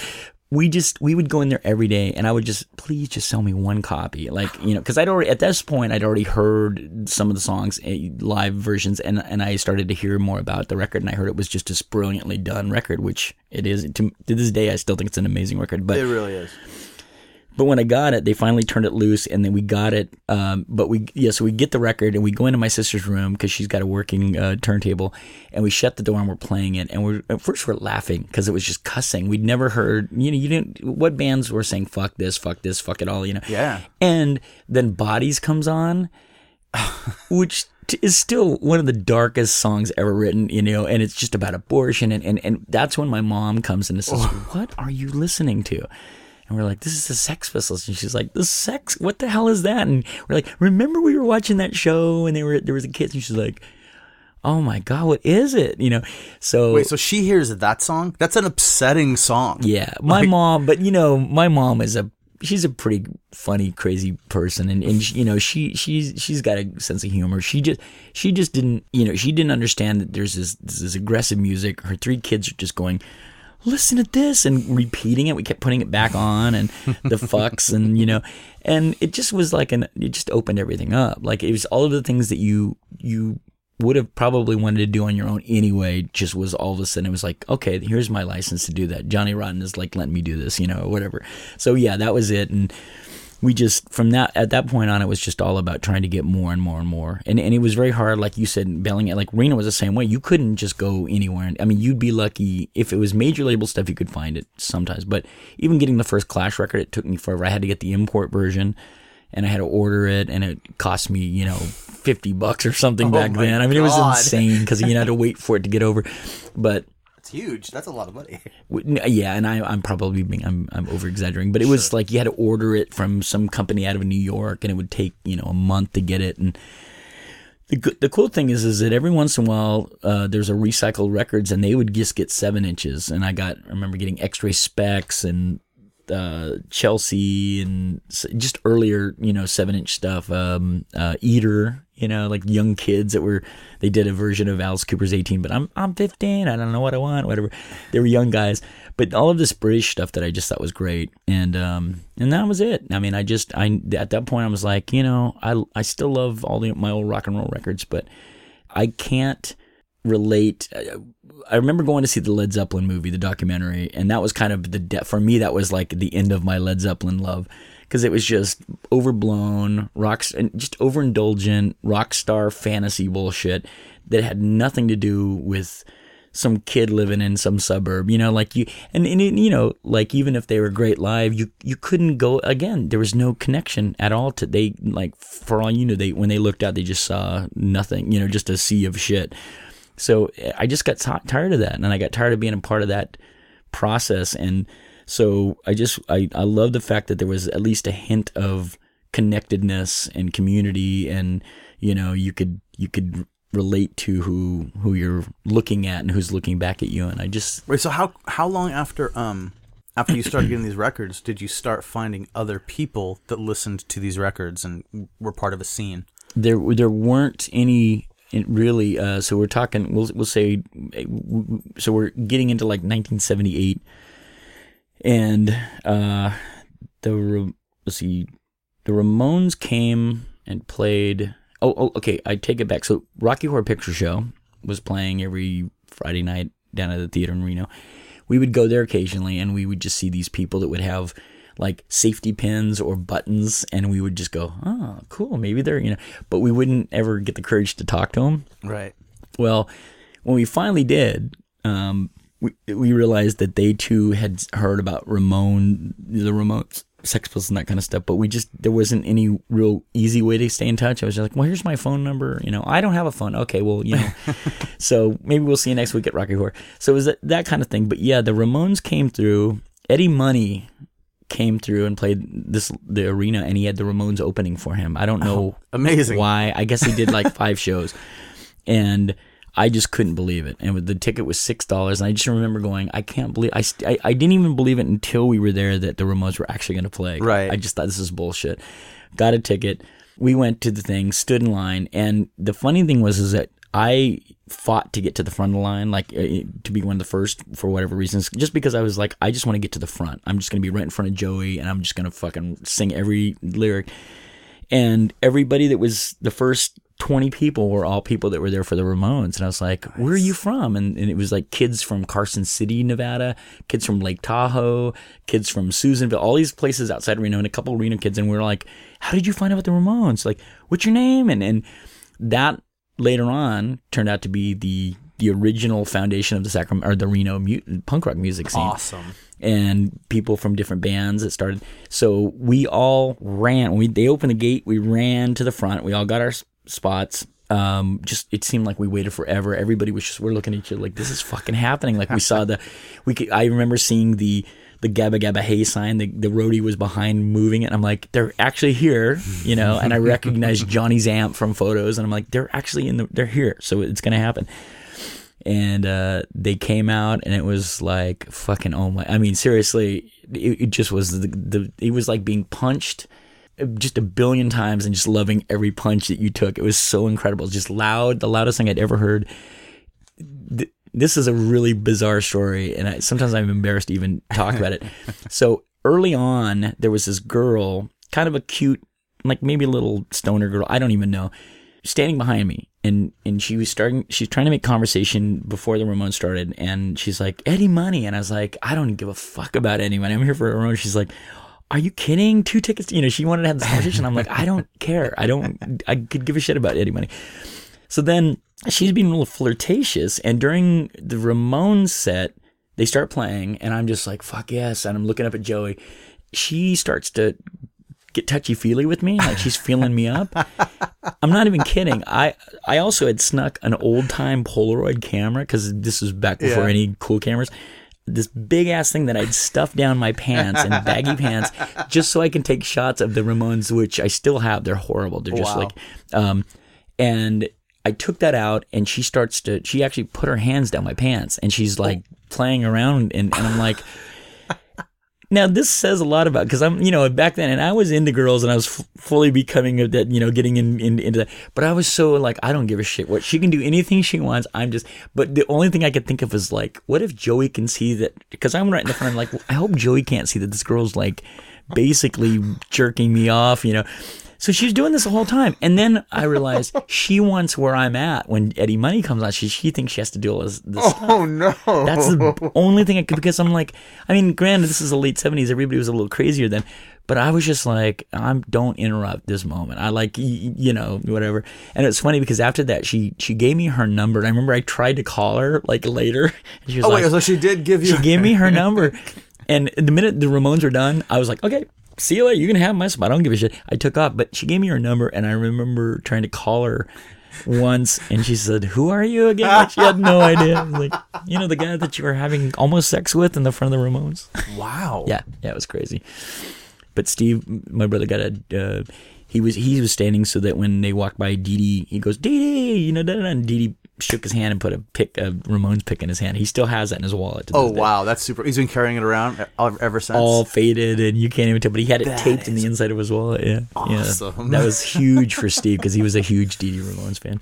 cool. Um, wow, I, I feel like we could talk about that story for a while. and and um, and it's funny because when we were talking last night, we were talking about when you remember things, and because Jake said this in his episode, Jake from Minus the Bear, when you remember things, you remember your memory of, course. the thing. Yeah. So you're sure that happened? Yeah, it did. It definitely did. I mean, I don't know if it was. Uh, I don't. Here's where I don't know. I don't know that if I was instigating it. Like, like I don't remember. Like, you know, part of me was like, I've and I, I've told everybody this, like that I know. I'm like, it's just so funny to think about that. Like, like.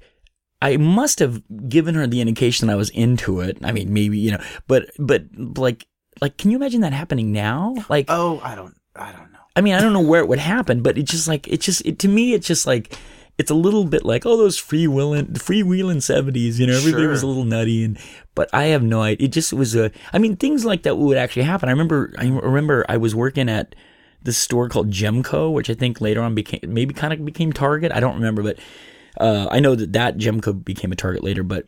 I just had this horrific job, and I worked in the toy department, toy slash garden department. So I was, a, and I just hated the job. And the only thing that saved me, I was, I just had no money ever. I had to take the bus.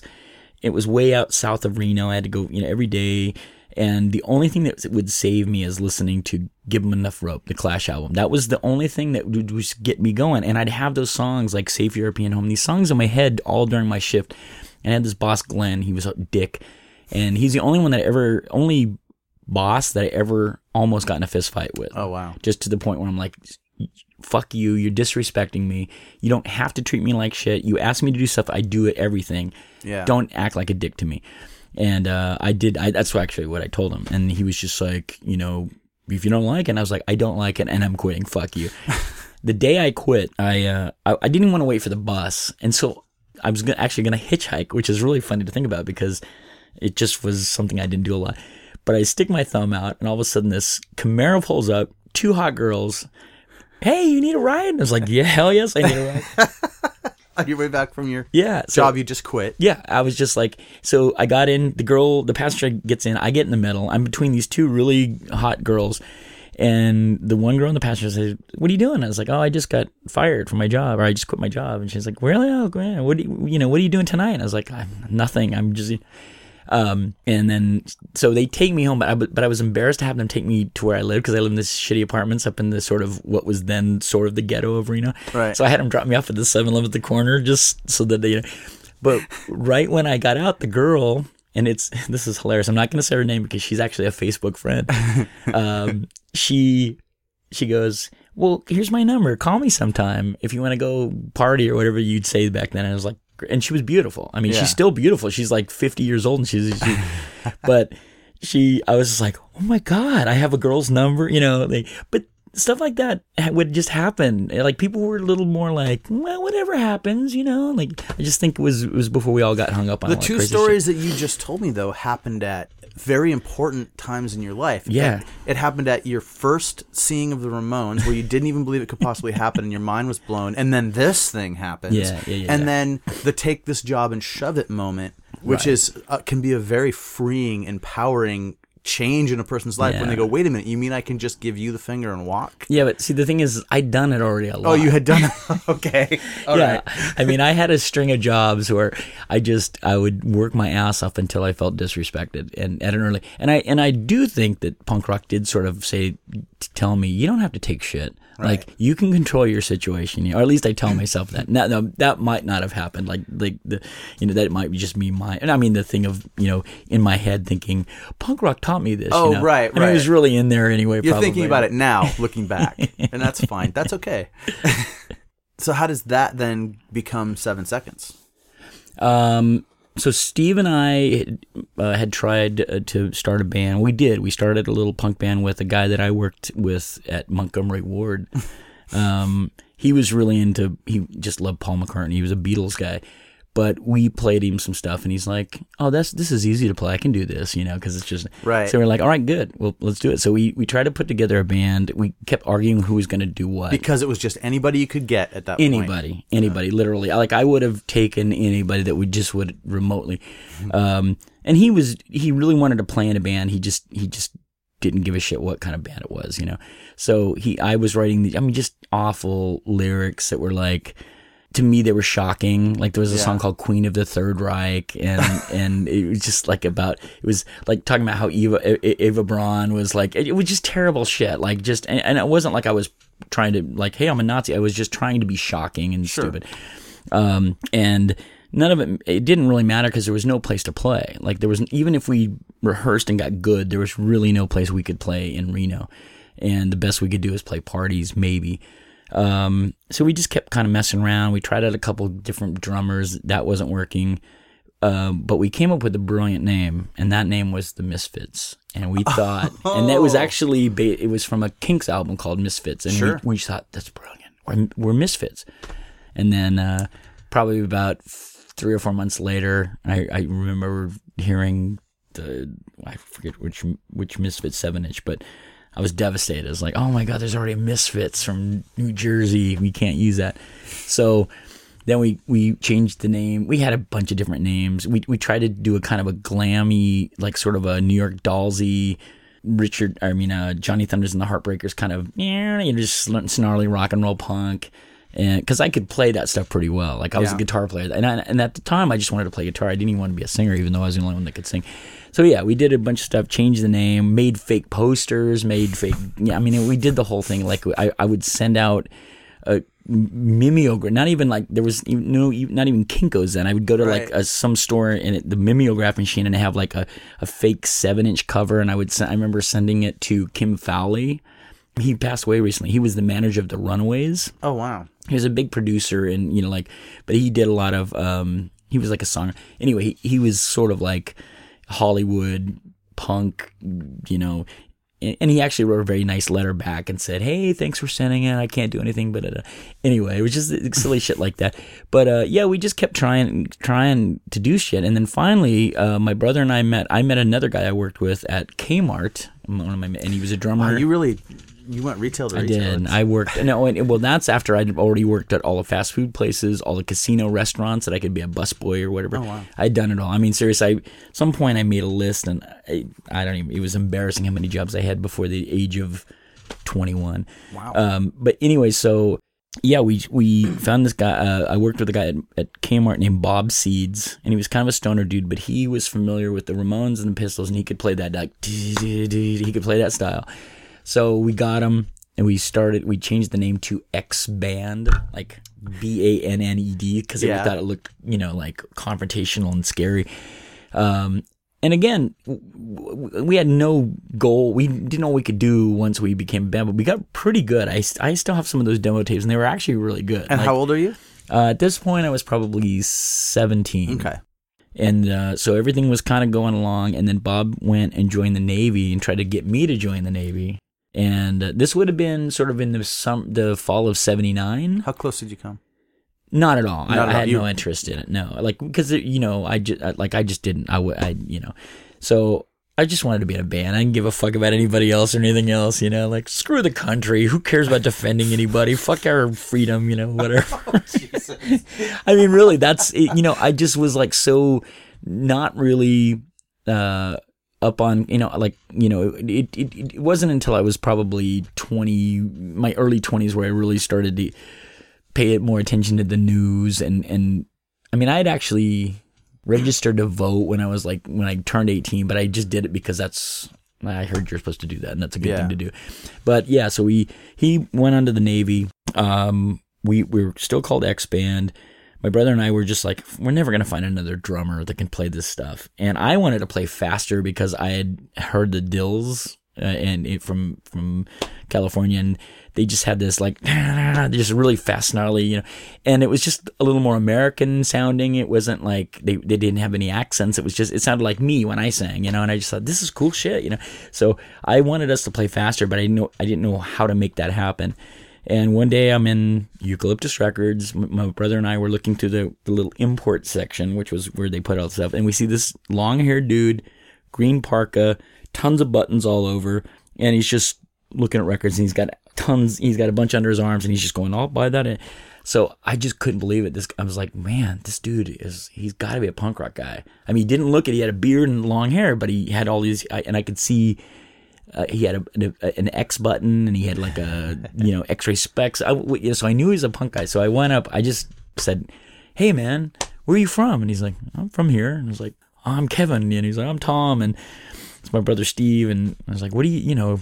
You just move here?" or Something. He's like, "No, no, my family lives here." And we just start talking. We spent two hours there talking, and we were telling him how we were punk rock fans, and he was saying, "Oh yeah, me too." And he said, "Well, you, you you guys want to come over to my house? I've got a bunch of records." And we were like, "Fuck yes," you know. So we, I don't even know how we got there. We must have because I didn't have a car. We went to his house, spent the entire night. He had just like that whole wall, and then he'd already in that time frame had. I mean, he had a ton of records, but he was also into the earlier shit like you know, um, well, obviously Iggy, but like, uh, you know, MC5 and that kind of stuff. So I had heard of that stuff, but I wasn't that familiar with it. So we just spent all night listening, and he would let me just tape shit. I I come over with cassettes, and he said, "Just play what you want, tape." So I was taping everything. He ended up. Well, he told so we, we told him we were in a band, and we said we're looking for a drummer, and he's like, "Hey, I can play drums." And we're like, "Really?" He's like, "Yeah." Turned What out, luck. Turned out he didn't even have a drum. He didn't have a drum kit. Had never played drums um, but just wanted to. So he went right out and got a drum kit, and we we we set up at his mom's garage. Tom was his name, Tom Borghino, and uh, we just started kind of banging out some of my originals, and we did like "Problems" by the Sex Pistols and da da da. This was the end of '79, and uh, he said, you know, well, if you guys want me, you know, I can be in your band, you know, I'll play your band. I was like, all right. We just said yes because we were like, we're not going to get anybody anybody better than. but he really got good quick. Like he just started learning how to do the kick drum, the snare, and he and, he, and it, I mean, our early shows are really. Anyway, so we decide he's Tom's going to be the band. He has his little brother Jimmy uh, wanted to be in a band, and I didn't want to sing. I wanted to just play guitar. I wanted to write the songs and be the guitar player. That was my thing. So J- he said, "Well, let's try Jimmy out." So we tried Jimmy. Jimmy Jimmy was just a big kid, had a huge voice, sang, kind of sang in tune. And um, at that point, we were sort of still X Banned, and then I just said, "I'm going to change the name." And I was so into the Dils for whatever that band, the Dils. I mean, it's funny. I don't know why I was so obsessed with them, but they they only had like two seven inches out, and they just and they, they were also in the Cheech and Chong movie, um, Up in Smoke. Yeah. It's just a scene that I've watched over and over again because it was so influential. They're playing a sound check on, in the movie, and they stop, and I'm just like, it was so great. Everything was just sound, just sounded so so good.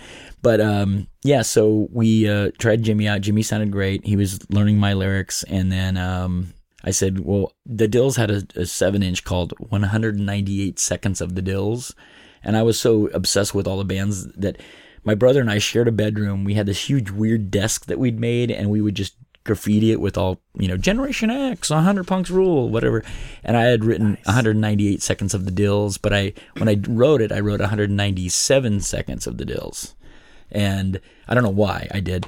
And it just sat there in the marking pen, and I would just look at it, and then for some reason, just the seven seconds part just called my name, and I was like. What did, why don't we call the band Seven Seconds? And and no one really liked it. They were like, "Why? It's not doesn't sound punk." And I was just like, I don't know. It sounds. It's kind of like mysterious. Like, what does it mean? You know, seven, and it sounds intense. You know, seven seconds. It, it could be anything. And, and later on, it's funny because even people like Ian MacKaye and they've said, we we all sit there and go, "What does seven seconds mean?" And I was like, "That's exactly right. That's exactly what you tried of- to do. I mean, it wasn't even like a. I wasn't even trying to be, you know, cutesy or you know smart or anything. I just thought it sounded cool, so I kept insisting. I was like, "We got to call it seven seconds." So finally, it was cool. And then Jimmy, just as a joke, started calling me Kevin Seconds. Started referring to me as Kevin Seconds. Well, that just, I mean, because we needed a, you oh, needed it- your punk it's, name. it's the of course moment of all time, right? of, of course, the singer Kevin is, or well, you weren't even singing at the time, right? You were just playing no, guitar. I was just I wanted to be at that point. you're I think Kevin wanted, in the band, so you're Kevin Seconds. Well, according to Jimmy, I was, you know. so he was the first one to start calling me that, and I just said, "Yeah, I like it. I want a punk name," and you know. So and Steve was Steve Youth because he was always the, the kid. He was the baby of, of every little social sister. He was the kid, so he became Steve Youth. But yeah, that was the start of Seven Seconds. That would have been at the de- December of '79 when I think I came up with the name. And we just rehearsed like crazy, and it just there were moments where it just didn't sound like we were doing anything different. Like it just sounded, you know. I was also trying to weed out all of this corny shocking lyrics of Queen Queen of the Third Yeah. Reich and all this stuff. And I was starting I was getting I was starting to become a little more politicized. And I think it was because it was just as and I don't know the time frame, but like you know, I think Reagan was just starting to be looked at as being like, you know, the the the front runner of front the runner, you yeah. know, and and Iran, all, everything was going on crazy. So I was start, Okay, starting- so that was, I mean, I even remember the politics from that time, and I remember being told to be afraid of Ronald Reagan Right. because that meant there would be a nuclear war if Reagan Right. got elected. Yeah. And I remember I, for some reason, my bus driver, my school bus driver, asked me something about it, and I said that I was afraid of Ronald Reagan. She said, "Why?" I said, "Because he's going to start a nuclear war," and I'm in the fourth grade wow. right? So and, yeah, that's and and she said uh, that's that's absolutely stupid. That's not gonna happen. Like it's not. You don't need to be afraid of Right. stuff like that. And I was just terrified of stuff like that. You know, yeah, and we were a very religious family. Like my, so we and when I when we got into like junior high, my my parents started taking us to like Pentecostal Holy Roller churches, Oh, and they were like, religious. "Hell yes." He is because well, they no, none of them said hell yes. Ronald Right. Reagan's going to start a nuclear war, but it was like it's end times. This stuff is supposed to be happening. Yep. This means it's end time. So I was terrified. Yeah. just absolutely like that's some dark Oh. stuff for a kid, man. oh. So I mean, I, borderline abusive, mm-hmm. if not even borderline. I felt like it was really bad. I mean, Yeah. looking back on, it, I'm like, oh man, but. You know that's that's probably partly what led me into the things that I cared about later. Yeah. So what do you, you The just gotta fear take the good with to, the uh, bad. No, absolutely. I mean, that whole era, that era was terrifying. Like, it, because you were sort of already conditioned to believe that the Russians were just out to blow us off the face of the earth, you know. Yep. And And then there's these hostages, Mhm. and the Munich thing had happened. That was that was early- earlier. earlier. That yeah. seventy two. Oh, was that far back? Okay. I, so. mean, I think I should have known that. But I mean, there was definitely you. All of it seemed to like play into this thing throughout the '70s and then coming up to the '80s with Reagan. Right. And it, Ron Gardapi uh, uh, mentions this story all the time. He's, he's he just dropped it on Facebook the other day about we were bowling and talking about Reagan. And I commented, and this isn't, the, I'm not the person who first said this, but I always bring it up with people that Reagan, the best thing Reagan did was created a whole bunch of great punk rock songs Oh, absolutely. like Yeah. inspired a bunch Yeah. of great punk rock songs, Yeah. you know. And so you're you're getting politicized with the whole country arguing politics between Reagan and Carter coming up to the 1980 election. Right. And that is where the politics in 7 seconds comes from. Yes, for sure, because it was just uh, I don't know. Everything was all of a sudden it was open, and I and I felt that I didn't want to just write. You know, she met me at a corner. You know, just this dumb rock and roll cliche bullshit. Like I knew I wanted to do more than that. I knew I was a thinking guy. Like I I had thought about it, but I just would get taken out of it because I didn't know anybody else that that, that was thinking about this shit. And none of my friends wanted to have conversations about anything. So I just dumbed. I mean, I wasn't necessarily a smart kid. I just would dumb down my thinking so that I could just be a part of something because my whole young life I just didn't relate to anybody, and uh, punk rock just sort of galvanized everything. I mean, it just sort of like sort of said, here's here's probably what you want to do. You know, kind of pay attention to your surroundings and know what's kind of going on in the world. You know, and and that just made sense to me. You know, and you know, having the Sex Pistols talk about the Queen and you know, I mean, anarchy and just things like that. You're like, what? What does that all mean? Like, Right. what does that mean? How does that relate to me? I, I, I feel like I'm relating to it, but what does it mean? Uh, the other thing about the Dils that I love, well, and the Clash were really so political, so political Yeah. too that I just I related to the to the the just the intensity and just the sort of like proclaiming shit like this is the, you know and they even write down to the imagery of they'd have the flags for their backdrop and everything about it was just like and they had the crazy hand you know all the the messages they'd put in there. I love that we did that for a while. But yeah they um the Dils just came out and said that they they said that they were communist.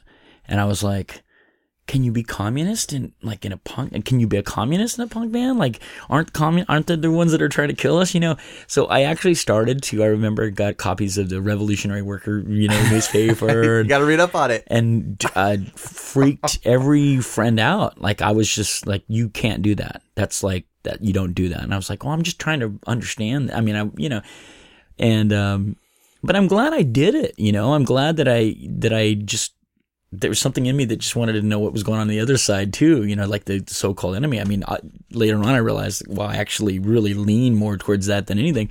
But you know, and, and even in I've read interviews with the guys from the Dils, and they're like, you know, we were just naive kids. We didn't know what the fuck we were doing, but but it really did at least open my mind up to to, to try and observe everything, you know. And we, Lord knows, we had enough. You know, I mean, the movies, everything that was coming out was just bombastic, like you know, America, love or leave it, you know, Yeah. and and and everybody just wanted Reagan in. Everybody just wanted him to come in and just save everything, and you know, we all- every it was it was just a terrible time. I mean, the only thing that I think that was truly good was the music that was coming from the underground music scene, and thank goodness for that. So, but yeah, we we went- we went into 1980, played our first gig uh, March 2nd, 1980, at a club, just a little redneck bar called the Townhouse, and I don't. There's a dispute as to how the show came about, but I think my little brother had talked to the owner somehow and asked him if we could play there, and he said, "Yeah, I'll give you a night or something." And there's other people in Re- there are other people in Reno that claim that they were the ones that got us our first gig. And to be honest, I, honestly, I don't remember. I don't remember how it all came down. But at that point, Jimmy, our singer, had become Dim. Dim Menace was Right. his name. That was his punk name. Tom, Tom, our drummer, became Tom Munist. so corny. And oh then, man, uh, and he's the drummer. That's great. And we all had to have our our our names, you know, and stuff. Yeah. But we, um, I have a cassette of that show, and it was just, it was, I remember hardly anything about the playing. I just remember like listening to it. I can, I can hear, you can hear people in the background going, "You suck! Get the fuck off stage!" And it was just terrible. But the one of the cool things that ever that happened at that show was the majority of the people who, I mean, the only people that liked us were there were four girls that were there that were right up front, and they were our friends from Rocky Horror Picture Show, and Bessie Rex was one of them, and Joan jo, Joan Jetson, their other punk names. They it, later on we became best of friends. I'm still, in fact, I'm going to see Bessie when I go down to uh, through Eugene. I'm going to stop in, and there's some work. There, some there's some stuff, uh, an attempt to try to document the early Reno scene, maybe in a film, definitely in a book, and they're going through pho- they're going through photos, and I'm going to just pop in and see if I can, you know, check it out. But anyway, they were so into us and so into the whole idea that there was this thing happening. They were like our little fan club, and they would they would take us, they would give us rides to places. I mean, they were so great, and uh, and I and more importantly, I really do believe that because our early gigs were just there were a lot of girls, like they would bring their friends, that it it set up this thing in us to think that it was really cool to play in, in front of a crowd where there were women in the front and hanging out. So much so that when we would play other cities, there'd be no girls, and we'd just be like, "Where are the girls? Like, why aren't there any girls?" Because we were used to Reno had a Yeah. lot of girls that would go to shows. My sister was really into it, so that was a big, big thing for us. You know, just had just involvement of women in the sh- right, and that comes through in your lyrics throughout the years too. Yeah. Afterwards, Yeah, it was Well- hugely influential. Excellent. So you start playing, and it's just it's when did when did it? So you've got a different singer at this point. When do you become the singer? Well, Jim Dim was a great front man. He was a big dude. He's the guy that's on the front of Skins Brains Guts, Yep. and he was a, an imposing figure. And he was he was a fighter. He loved to fight, loved to drink, and uh, I mean he had a huge heart. He was a really sweet guy. He's dead now. He passed on recently, but uh, a while back. But he was just uh, he brought a lot of heat to the band. I mean, they, they, he he was a magnet for trouble, and and and I actually learned sort of how to fight uh, physically because there was just so much grief. There was so much going on with jocks, rednecks in Reno that would come to our early shows, or we'd go play. We'd get invited to go play some party, and then it would just be like a handful of friends, and all of a sudden it would just get taken over by. And and and at some point it was either like, well, I could go run, or I could back my friends up, and so I sort of sort of learned how to f- just get in there and not be afraid and and hey i just wow i just punched that guy and he fell you know but it was never anything i And, was and into this is like this is like 80, 81? yeah but in between 80 and 82 Okay. when we were just still trying to build something we didn't know what we were building and you know, like a little scene uh, Two years. That's a long time. yeah i mean well and and don't get me wrong I, there was like three times where i actually ended up being physical and it, I, I never felt good about it you know Right. it's just never something i was proud of and i, I never you know said hey i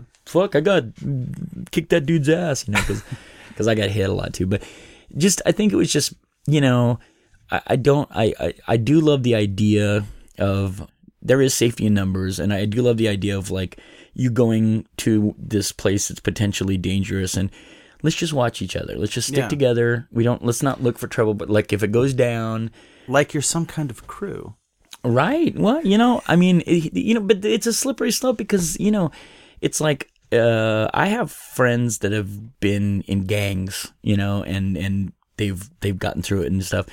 And as much as I don't, uh, I don't relate to being like a follower in a gang.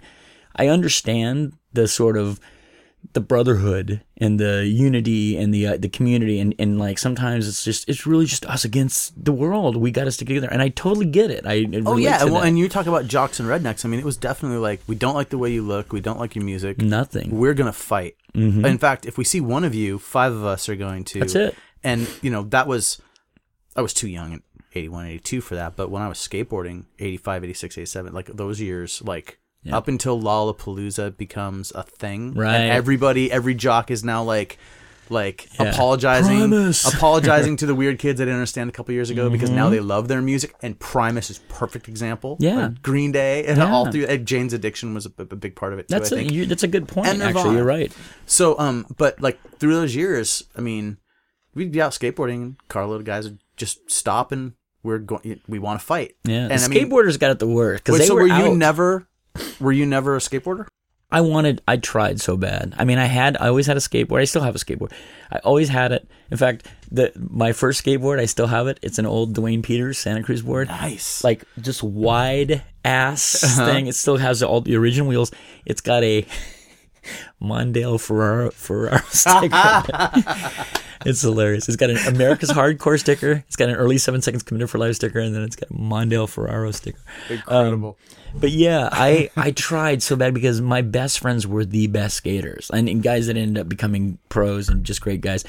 I wanted to be good at it. I just didn't have it. I didn't have the. I, I just don't think I had the love for it uh, to to just really get better at it. And uh, I never did any tricks or anything, you know. To this day, every once in a while, th- this I have a seven seconds deck that somebody a company made a limited run, and I just they they really helped me out. They put wheels and everything, and I every once in a while get on it and go up the street, but it's just sad, you know. But because sad, it, it's cool. Well, but but it's so much part of the culture that I'm a part of, and I always felt like almost obligated to learn how to do get good at it, you know, because early on also we had so much support from the skateboarder community, and so I felt like.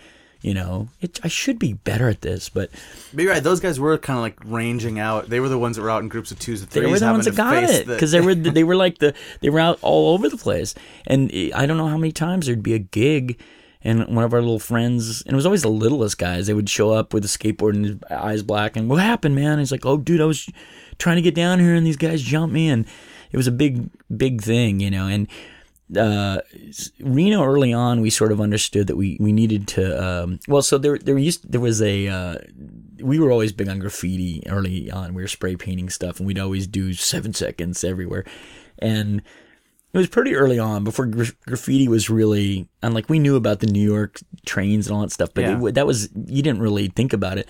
So probably the most prominent graffiti in Reno for a number of years was just seven seconds everywhere. Not just us, but our friends and stuff.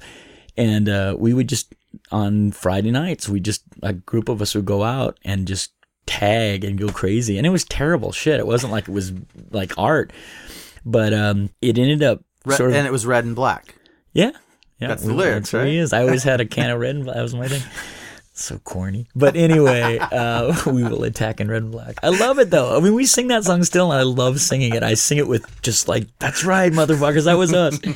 but yeah, the, um, there was a, a group of like Hesher, like rock and roll stoner dudes that saw the graffiti and thought it was a punk gang. They just somehow at a, they were at a party and there were some people I knew that went to the party and these dudes said, we got to form our own gang because this fucking punk gang's taken over. and this, you got to keep in mind, this is sort of like, you know, after warriors and, you know, that kind of, that romanticized idea of like, you know, gangs. Sure. So they, they started a gang called Children of Defiance. It was a rock and metal gang. And they would went and crossed our shit out and did this. And this is even before like colors where you Oh, even knew to cross it. They just wanted to cover our stuff up with their thing. and uh, Steve, my brother, went to a party. It was like a punk where everybody's playing records, and some dude showed up, and I guess they got wind that Steve was in Seven Seconds, and they said, "You're oh, so you're in Seven Seconds," thinking that it was just a gang. And he was like, "Yeah, I'm in Seven Seconds," like thinking that you know. And they got they got into it, and uh, like caused craziness because my brother got into it, and I guess kicked the shit out of this guy, and then he took off. And, And uh, so the, I, I want to set this scene. So, dude walks in and says, "Are you in seven seconds?" Your brother, being the bass player for the band Seven Seconds, Right. says, "Yes, I'm in." Seven or somebody seconds. had said, you know, uh, yeah, that's Steve from Seven Seconds, or something. Yeah, I but, mean, but I mean, I just I just love Yeah, this yeah. this miscommunication causing a fight where he has to beat someone up and leave, leaving the impression that the gang Seven Seconds Not- is now has That's right. That's right. And it now gets, has beef with the Children of Defiance. yeah, yeah. So now the two warring gangs are. Uh, Oh, this is it, awesome. It got it gets better. So it went on for a whole summer. Like there was this thing where it's just, and we knew that we'd heard that this was gang. So we made we made I made comics of a of like the Seven Seconds gang. I mean, I was purely I loved. I thought it was the funniest thing ever. But this the the bummer thing was is that they were singling out. They'd see a kid. And, and back then we were the only we were the, the, the hometown hero guys. So Yeah. every every kid would write seven seconds on their jeans or whatever. Skaters, we'd get this shit kicked in. We were at a 7-Eleven. We we just got we had just played a show in Berkeley with DRI, and we got home that night late. We stopped at the 7-Eleven. We we always stopped at the 7-Eleven and got bean and cheese burritos and, and cokes. That was like mm-hmm. our okay. We'll see you next week at practice. we stopped at the 7-Eleven. It's three o'clock in the morning, and this car of- of dudes pull up, and the the this is after my brother got into it with this this kid at the party, and the word was out that they were looking for my brother. So, and I don't remember if they knew my brother's name, but they get out of the car. We had just dropped Steve off, and we they get out of the car and they're like, "Hey, man." Are you know anybody from Seven Seconds? Like literally, the band was there except for the bass player. Who like, we're looking for the, uh, one of the guys. Maybe okay, no. I, at that point, they knew we were a band. That's what it was. We're looking for the bass player, and Right. and we're like, I don't know. We don't know what, what to say to you guys. Like you know, and uh, and uh, a week later, they found out where my mom lived, which was up the up the street in this uh, the just terrible apartment complex on Patton Drive. They found out that uh, my mom lived there, and that I stayed there, and that Steve lived there, and uh, they they a guy knocked on the door. I was actually was there. Uh, uh, my mom made us dinner, and I was I was there, and I opened the door, and he was like, and the guy was being real suspicious, like looking in, and he goes, "Hey, is Steve here?" And I just instinctively was like, "No, no, he's not." And then I saw another guy, kind of in the like. There was like three other dudes, like and I and and then I was just like, shut the door. And my mom, uh, we had a bat, and I just picked. No, no, no. I'm sorry. There was a bass. My brother's bass was sitting there. And I picked up the bass. They smashed the window, but they never came in Oh, and um, they were pounding. They broke the window of the door. apartment. Yeah, they just threw like a rock or something through the window. Just maybe they they used their fist or something. Wow. And uh, and then I my mom didn't even have a phone, and I said, "No, what did I say?" I said, "Hey man, the cops are on their way." Da da da da. And then they finally left or whatever. So So you're you're holding the bass like you're gonna swing it. yeah, I just had the bass, and I was just I was just waiting for him to come to the door. I didn't know what else to fucking do, and my mom was just standing behind me, going like, "Let's get them," you know. If they come to, we got to, you know. But yeah, that was crazy, and, that, and that's that. That is when I lost my mind because I was like, they're coming to my mom, my my Yeah. little mother's house, and fucking with us. So, uh, we there was one guy that we knew in the punk scene that was friends with it. There was a band from their scene, and we just said, you know, you tell them, like, it, we oh we found out where they when they live, and I said, so here's your address, and we know where you live, and we will come back and fuck you. You know, you were just trying to play it, and and that sort of stopped the minute. Wait, we, uh, mutually assured destruction. Yeah. Oh my the god. minute they, that, that they knew that we knew, you took a tip from Reagan, yeah. and you. yeah. Hey man, something had to come good out of out of this Reagan thing, right? Yeah, that was the that was the end of it though. They they finally realized that's when they were scared. They were like, okay, these guys have some kind of like intel that you know somehow they. They're But finding us now. Yeah, it was dumb. It all went through like like a summer. It, w- it wasn't even like it was maybe three months or something. You know. All right. So does this story then end with all of those guys becoming your bros? Yes, of course. Of yeah, course yeah, it yeah. does. And and they they there was a, a moment there was like one or two sort of metal bands that tried to go punk and and uh, yeah, actually I think some of them became really good friends. You know, but yeah, and but that's kind of that's that kind of thing where we had such a small like scene that wasn't ever you know we never were like you know the, like everybody else had such great glorious scenes we had such a small scene that it didn't wasn't really well documented so that kind of Well, stuff and you is- needed those guys if you have a small scene. Like you, you don't have the jocks. You don't. There's one jock that thinks what you do is cool and can barely Mm-hmm. admit it to his friends. Usually, everybody has that. I- um, then there's uh, these rednecks who are just not. They're just not. y- y- whatever. They're just the natural jocks, right? And the metal dudes. They're the dudes that are out smoking. Yeah. Uh, in, in high school, they're at the smoke hole. They're at the, and most of them relate to you enough through the the the way their music is an, an outcast music form yeah they're outcasts that they're supposed to be your friends, but Mm-hmm. there's always a few of those guys that just hate those punk rocker skateboarders, and they hate that. And this this They just up didn't like the podcast look. before, right? And and those are the the metal equivalents of the football players that want to have mohawks because they think it's cool, Mm-hmm. Yeah. and they they don't like the way their friends act. They'd rather come hang out with you, but they're but they're jocks because That's they were true. born that way. Yeah. and so the, it's. That's both uh, both of those groups cause trouble for their sides, you know. it's so true yeah exactly. Except who cares about what happened to Mm. the football player side? Like, yeah I like those dudes when they come hang out with us. They were cool. yeah You they know? ended up being pretty great and they they ended up being some of the most like passionate really really really into it and stuff it just it just took that kind of nonsense you know i don't know i just i, I think that whole story was funny to just, it was all based on a on a misunderstanding Oh you know? yeah. wow, that is that's fantastic. So okay, so Dim. Wait, wait, I think at which point does Dim stop singing? Okay, so early on, Dim stopped singing because he just couldn't. He would he would get drunk and then he would forget the words, and so I ended up doing most of the singing And playing guitar and, playing singing guitar. at the same time. Yeah, yeah, I, I could, and I, I, I was on this big. I, I was. I remember remember thinking I just wanted to be like Greg Ginn. I wanted to be like nah, just a crazy guitar player, or you know Joey. Well, Joey should have sang, but anyway. So yeah, Dim just wasn't doing very well, and uh, we sort of. It was really hard for us because his brother was our drummer, and we talked to Tom, and we were like, I don't know, Dim, and he's like, well, let's just kick him out. I was like, okay, Kick your brother out of the band, no yeah. problem. So we we sort of kicked him out, and Dim was okay with it. He, he you know he was sort of it was just fun for him.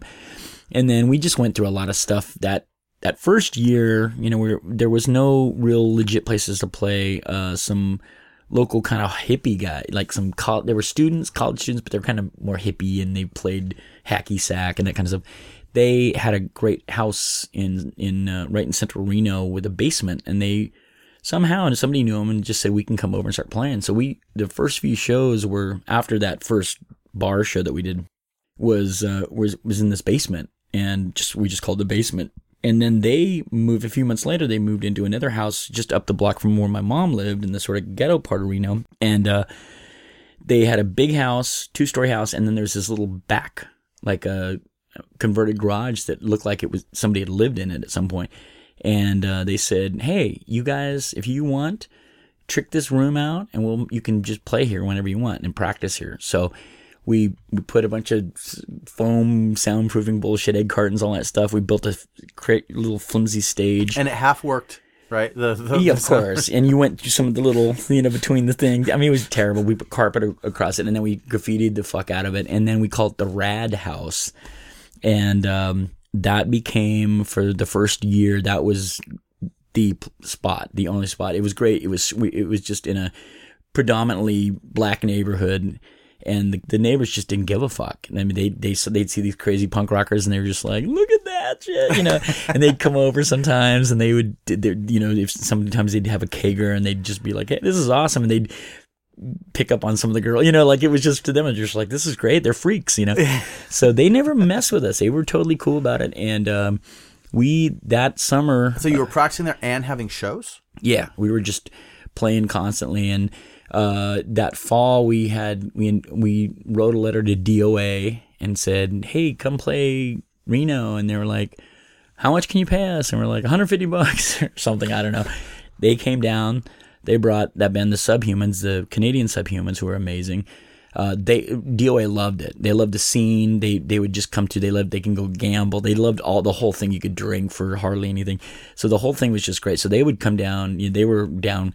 They told was that that was the beginning of reaching out and connecting to Yes. other scenes. that was where the idea of networking with other scenes. How did you know where to write DOA?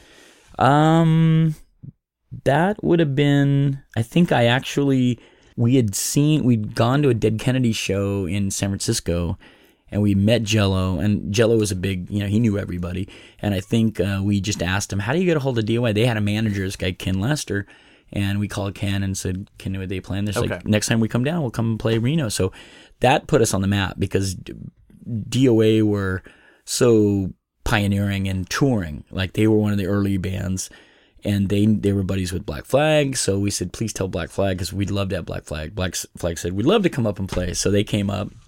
Uh, Dead Kennedys came up. So we were able to get to once we got those bands up, then that legitimized the little town up in northern Nevada. Like we we were starting to get a name too because DOA and all of those bands were really kind to us. They saw us and they liked us and they were like, "Why don't you guys come down and play the Mabuhay Gardens with us in San Francisco?" And we are like, "Are you kidding me? That's like the CBGBs of the you know San Francisco." So we were so fortunate because we just made an impact immediately. I think it was because we were from Reno and Reno was just like, "Oh, they're just hicks," you know, they're just like these hicks from nowhere. Yeah. So I think that really appealed to a lot of people. I remember early on, people in San Francisco referred to Reno as being like Midwest, Midwest. You know, like they thought we were Midwest. You know, and we thought we're West Coast. You know, like, but um, Yeah, no, we're right here with you. yeah, we're only just a, just a, you know a few miles from. But uh, yeah, that was the start of it. And then once that all started happening, we you know it was just we we played once a month at Mabuhay. Started playing in Berkeley, Oakland, Santa Cruz, and we just started playing. We just started gradually doing weekend stuff. Okay, so what year is this right now? And that would have been late eighty, early eighty one, I guess. Oh, okay. okay. and at this point, Are you writing the lyrics? yeah, I wrote you- all the lyrics. And you wrote the lyrics even when Dim sang them? Yeah. Okay. Yeah, I, I, I was. It was a big. It was important for me. I don't know why. I just wanted to write the songs and sort of create. So. Dim was like, why do I get the Nazi stuff and you get the pro-woman stuff?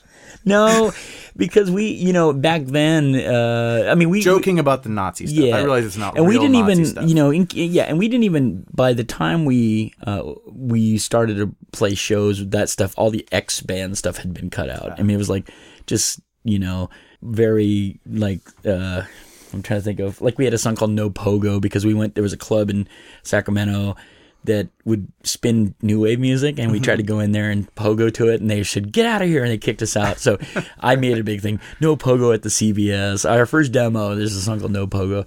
But we had a song called right to fight which was very war you know anti-war and so that was my thing was just it was all anti-war stuff like we were just i was of the age draft age so was so was dim so was tom so we really did sort of feel it. Like there was this feeling like, you know, we they might try to get us to fucking, you know, you know, so and everything was just so grim feeling. Like the whole Reagan thing just made it feel like we there was nothing that was going to happen. Like it was just And- bad. the first couple years of the 80s is not the 80s that people think of when they think Right. of the, it's not the John Hughes 80s it's not the new wave 80s When we got it's comfy. still the late 70s Yeah. it's just turning I mean the cars are even still kind of cool like Right. but they're getting you know everything is It was radio was horrible, movies were horrible, like everything was pretty bad. maybe The I've, got that, fashion, maybe I've got that wrong about the cars maybe the cars aren't as cool maybe it's, you gotta go 10 years know. back for that but but still like um hey, I had a Cars belt buckle. No, I meant car, like the the automobiles. Oh, yeah, But yeah, no, no, yeah, I'm yeah. off by I'm off by ten I'm off by ten years on that. Uh, but um, but I'm just thinking like like I remember that time, and now when I think of the '80s, I definitely think of the the good economy, you know, Right. like stock market going crazy and Yeah. new wave music and and all that, you know, Cocaine everywhere. exactly like the style of the '80s and the crazy hair and Yeah. all that flashy stuff. But no, not '81, not '80, '81. That's no, just it was it was it was like we we weren't even ready for the '80s, and and everything was just like, you know, and and all of a sudden I'm like I'm a young adult here, you know, like all of a sudden I'm not a teenager anymore. I'm but I'm still not old enough to not that I drank, but I'm not old enough to do anything, you know, except I could go to you know go fight somewhere. So I mean, I I overdram. I was really really uh fatalistic about it, and I was just every song was just like you know, about, you know, what happens, why are we going to, you know, it was just, it was just taking, it was really protest music. It was just like, you know, my listening to my mom's music. But yeah, I mean, that, that was what we were doing. And Dim, Dim didn't give a fuck. He'd sing about anything. He was just, he, he was just into it for the fun and fights. Dim, Dim was probably more into fighting than drinking and he loved to drink and he just loved to fight. He was a good fighter. He would take on three people. hey, good got to have on your side. Always. Oh no, there was never a time where I mean, if if if anyone fucked with us, he was uh he you know he was like a pit bull, and uh, you know he was great.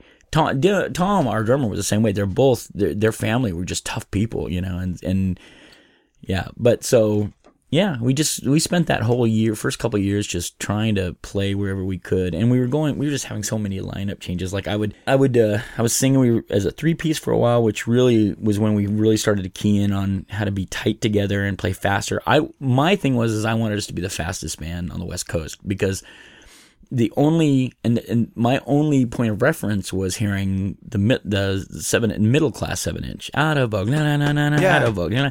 and that was just like who who what is this punk? Like it's it's too it's so fast it's insane.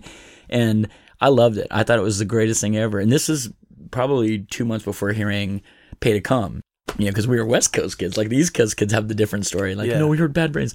So we were like holy shit we have to be this fast at, at least. So my goal was to try to get Tom to just please play faster, just keep, you know, and he, he struggled with it, but he got really good at it. And, uh, and then we became so fast that you couldn't, I couldn't sing any lyrics and it, we, it was just, you know, and I, I have some, a few tapes from that era and I'm just like, oh, it's just terrible. I mean, we achieved what we wanted to be the fastest band, you know, anywhere, but it just was garbage, you know?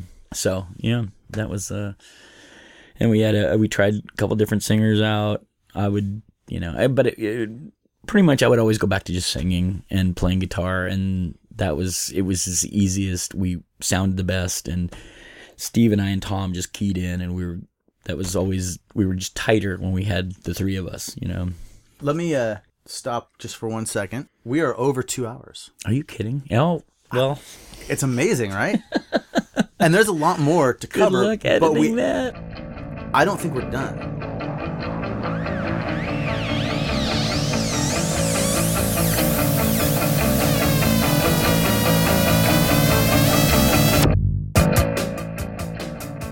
Part two is coming up, where we get into the seven seconds that people are familiar with that release the records, and we talk about that progression in their sound and about how they changed and how music was changing around the country and how they got into making records like New Wind and the records that came after that that were met with um, interesting responses from people.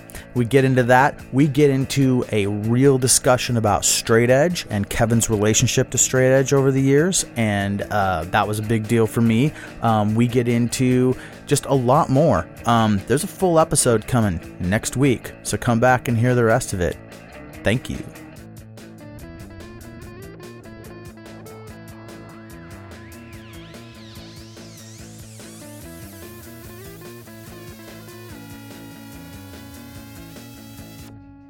This podcast is a product of the Nobody's Knows Podcast Network. Executive producers David R. Larson and K. Drake Streetman.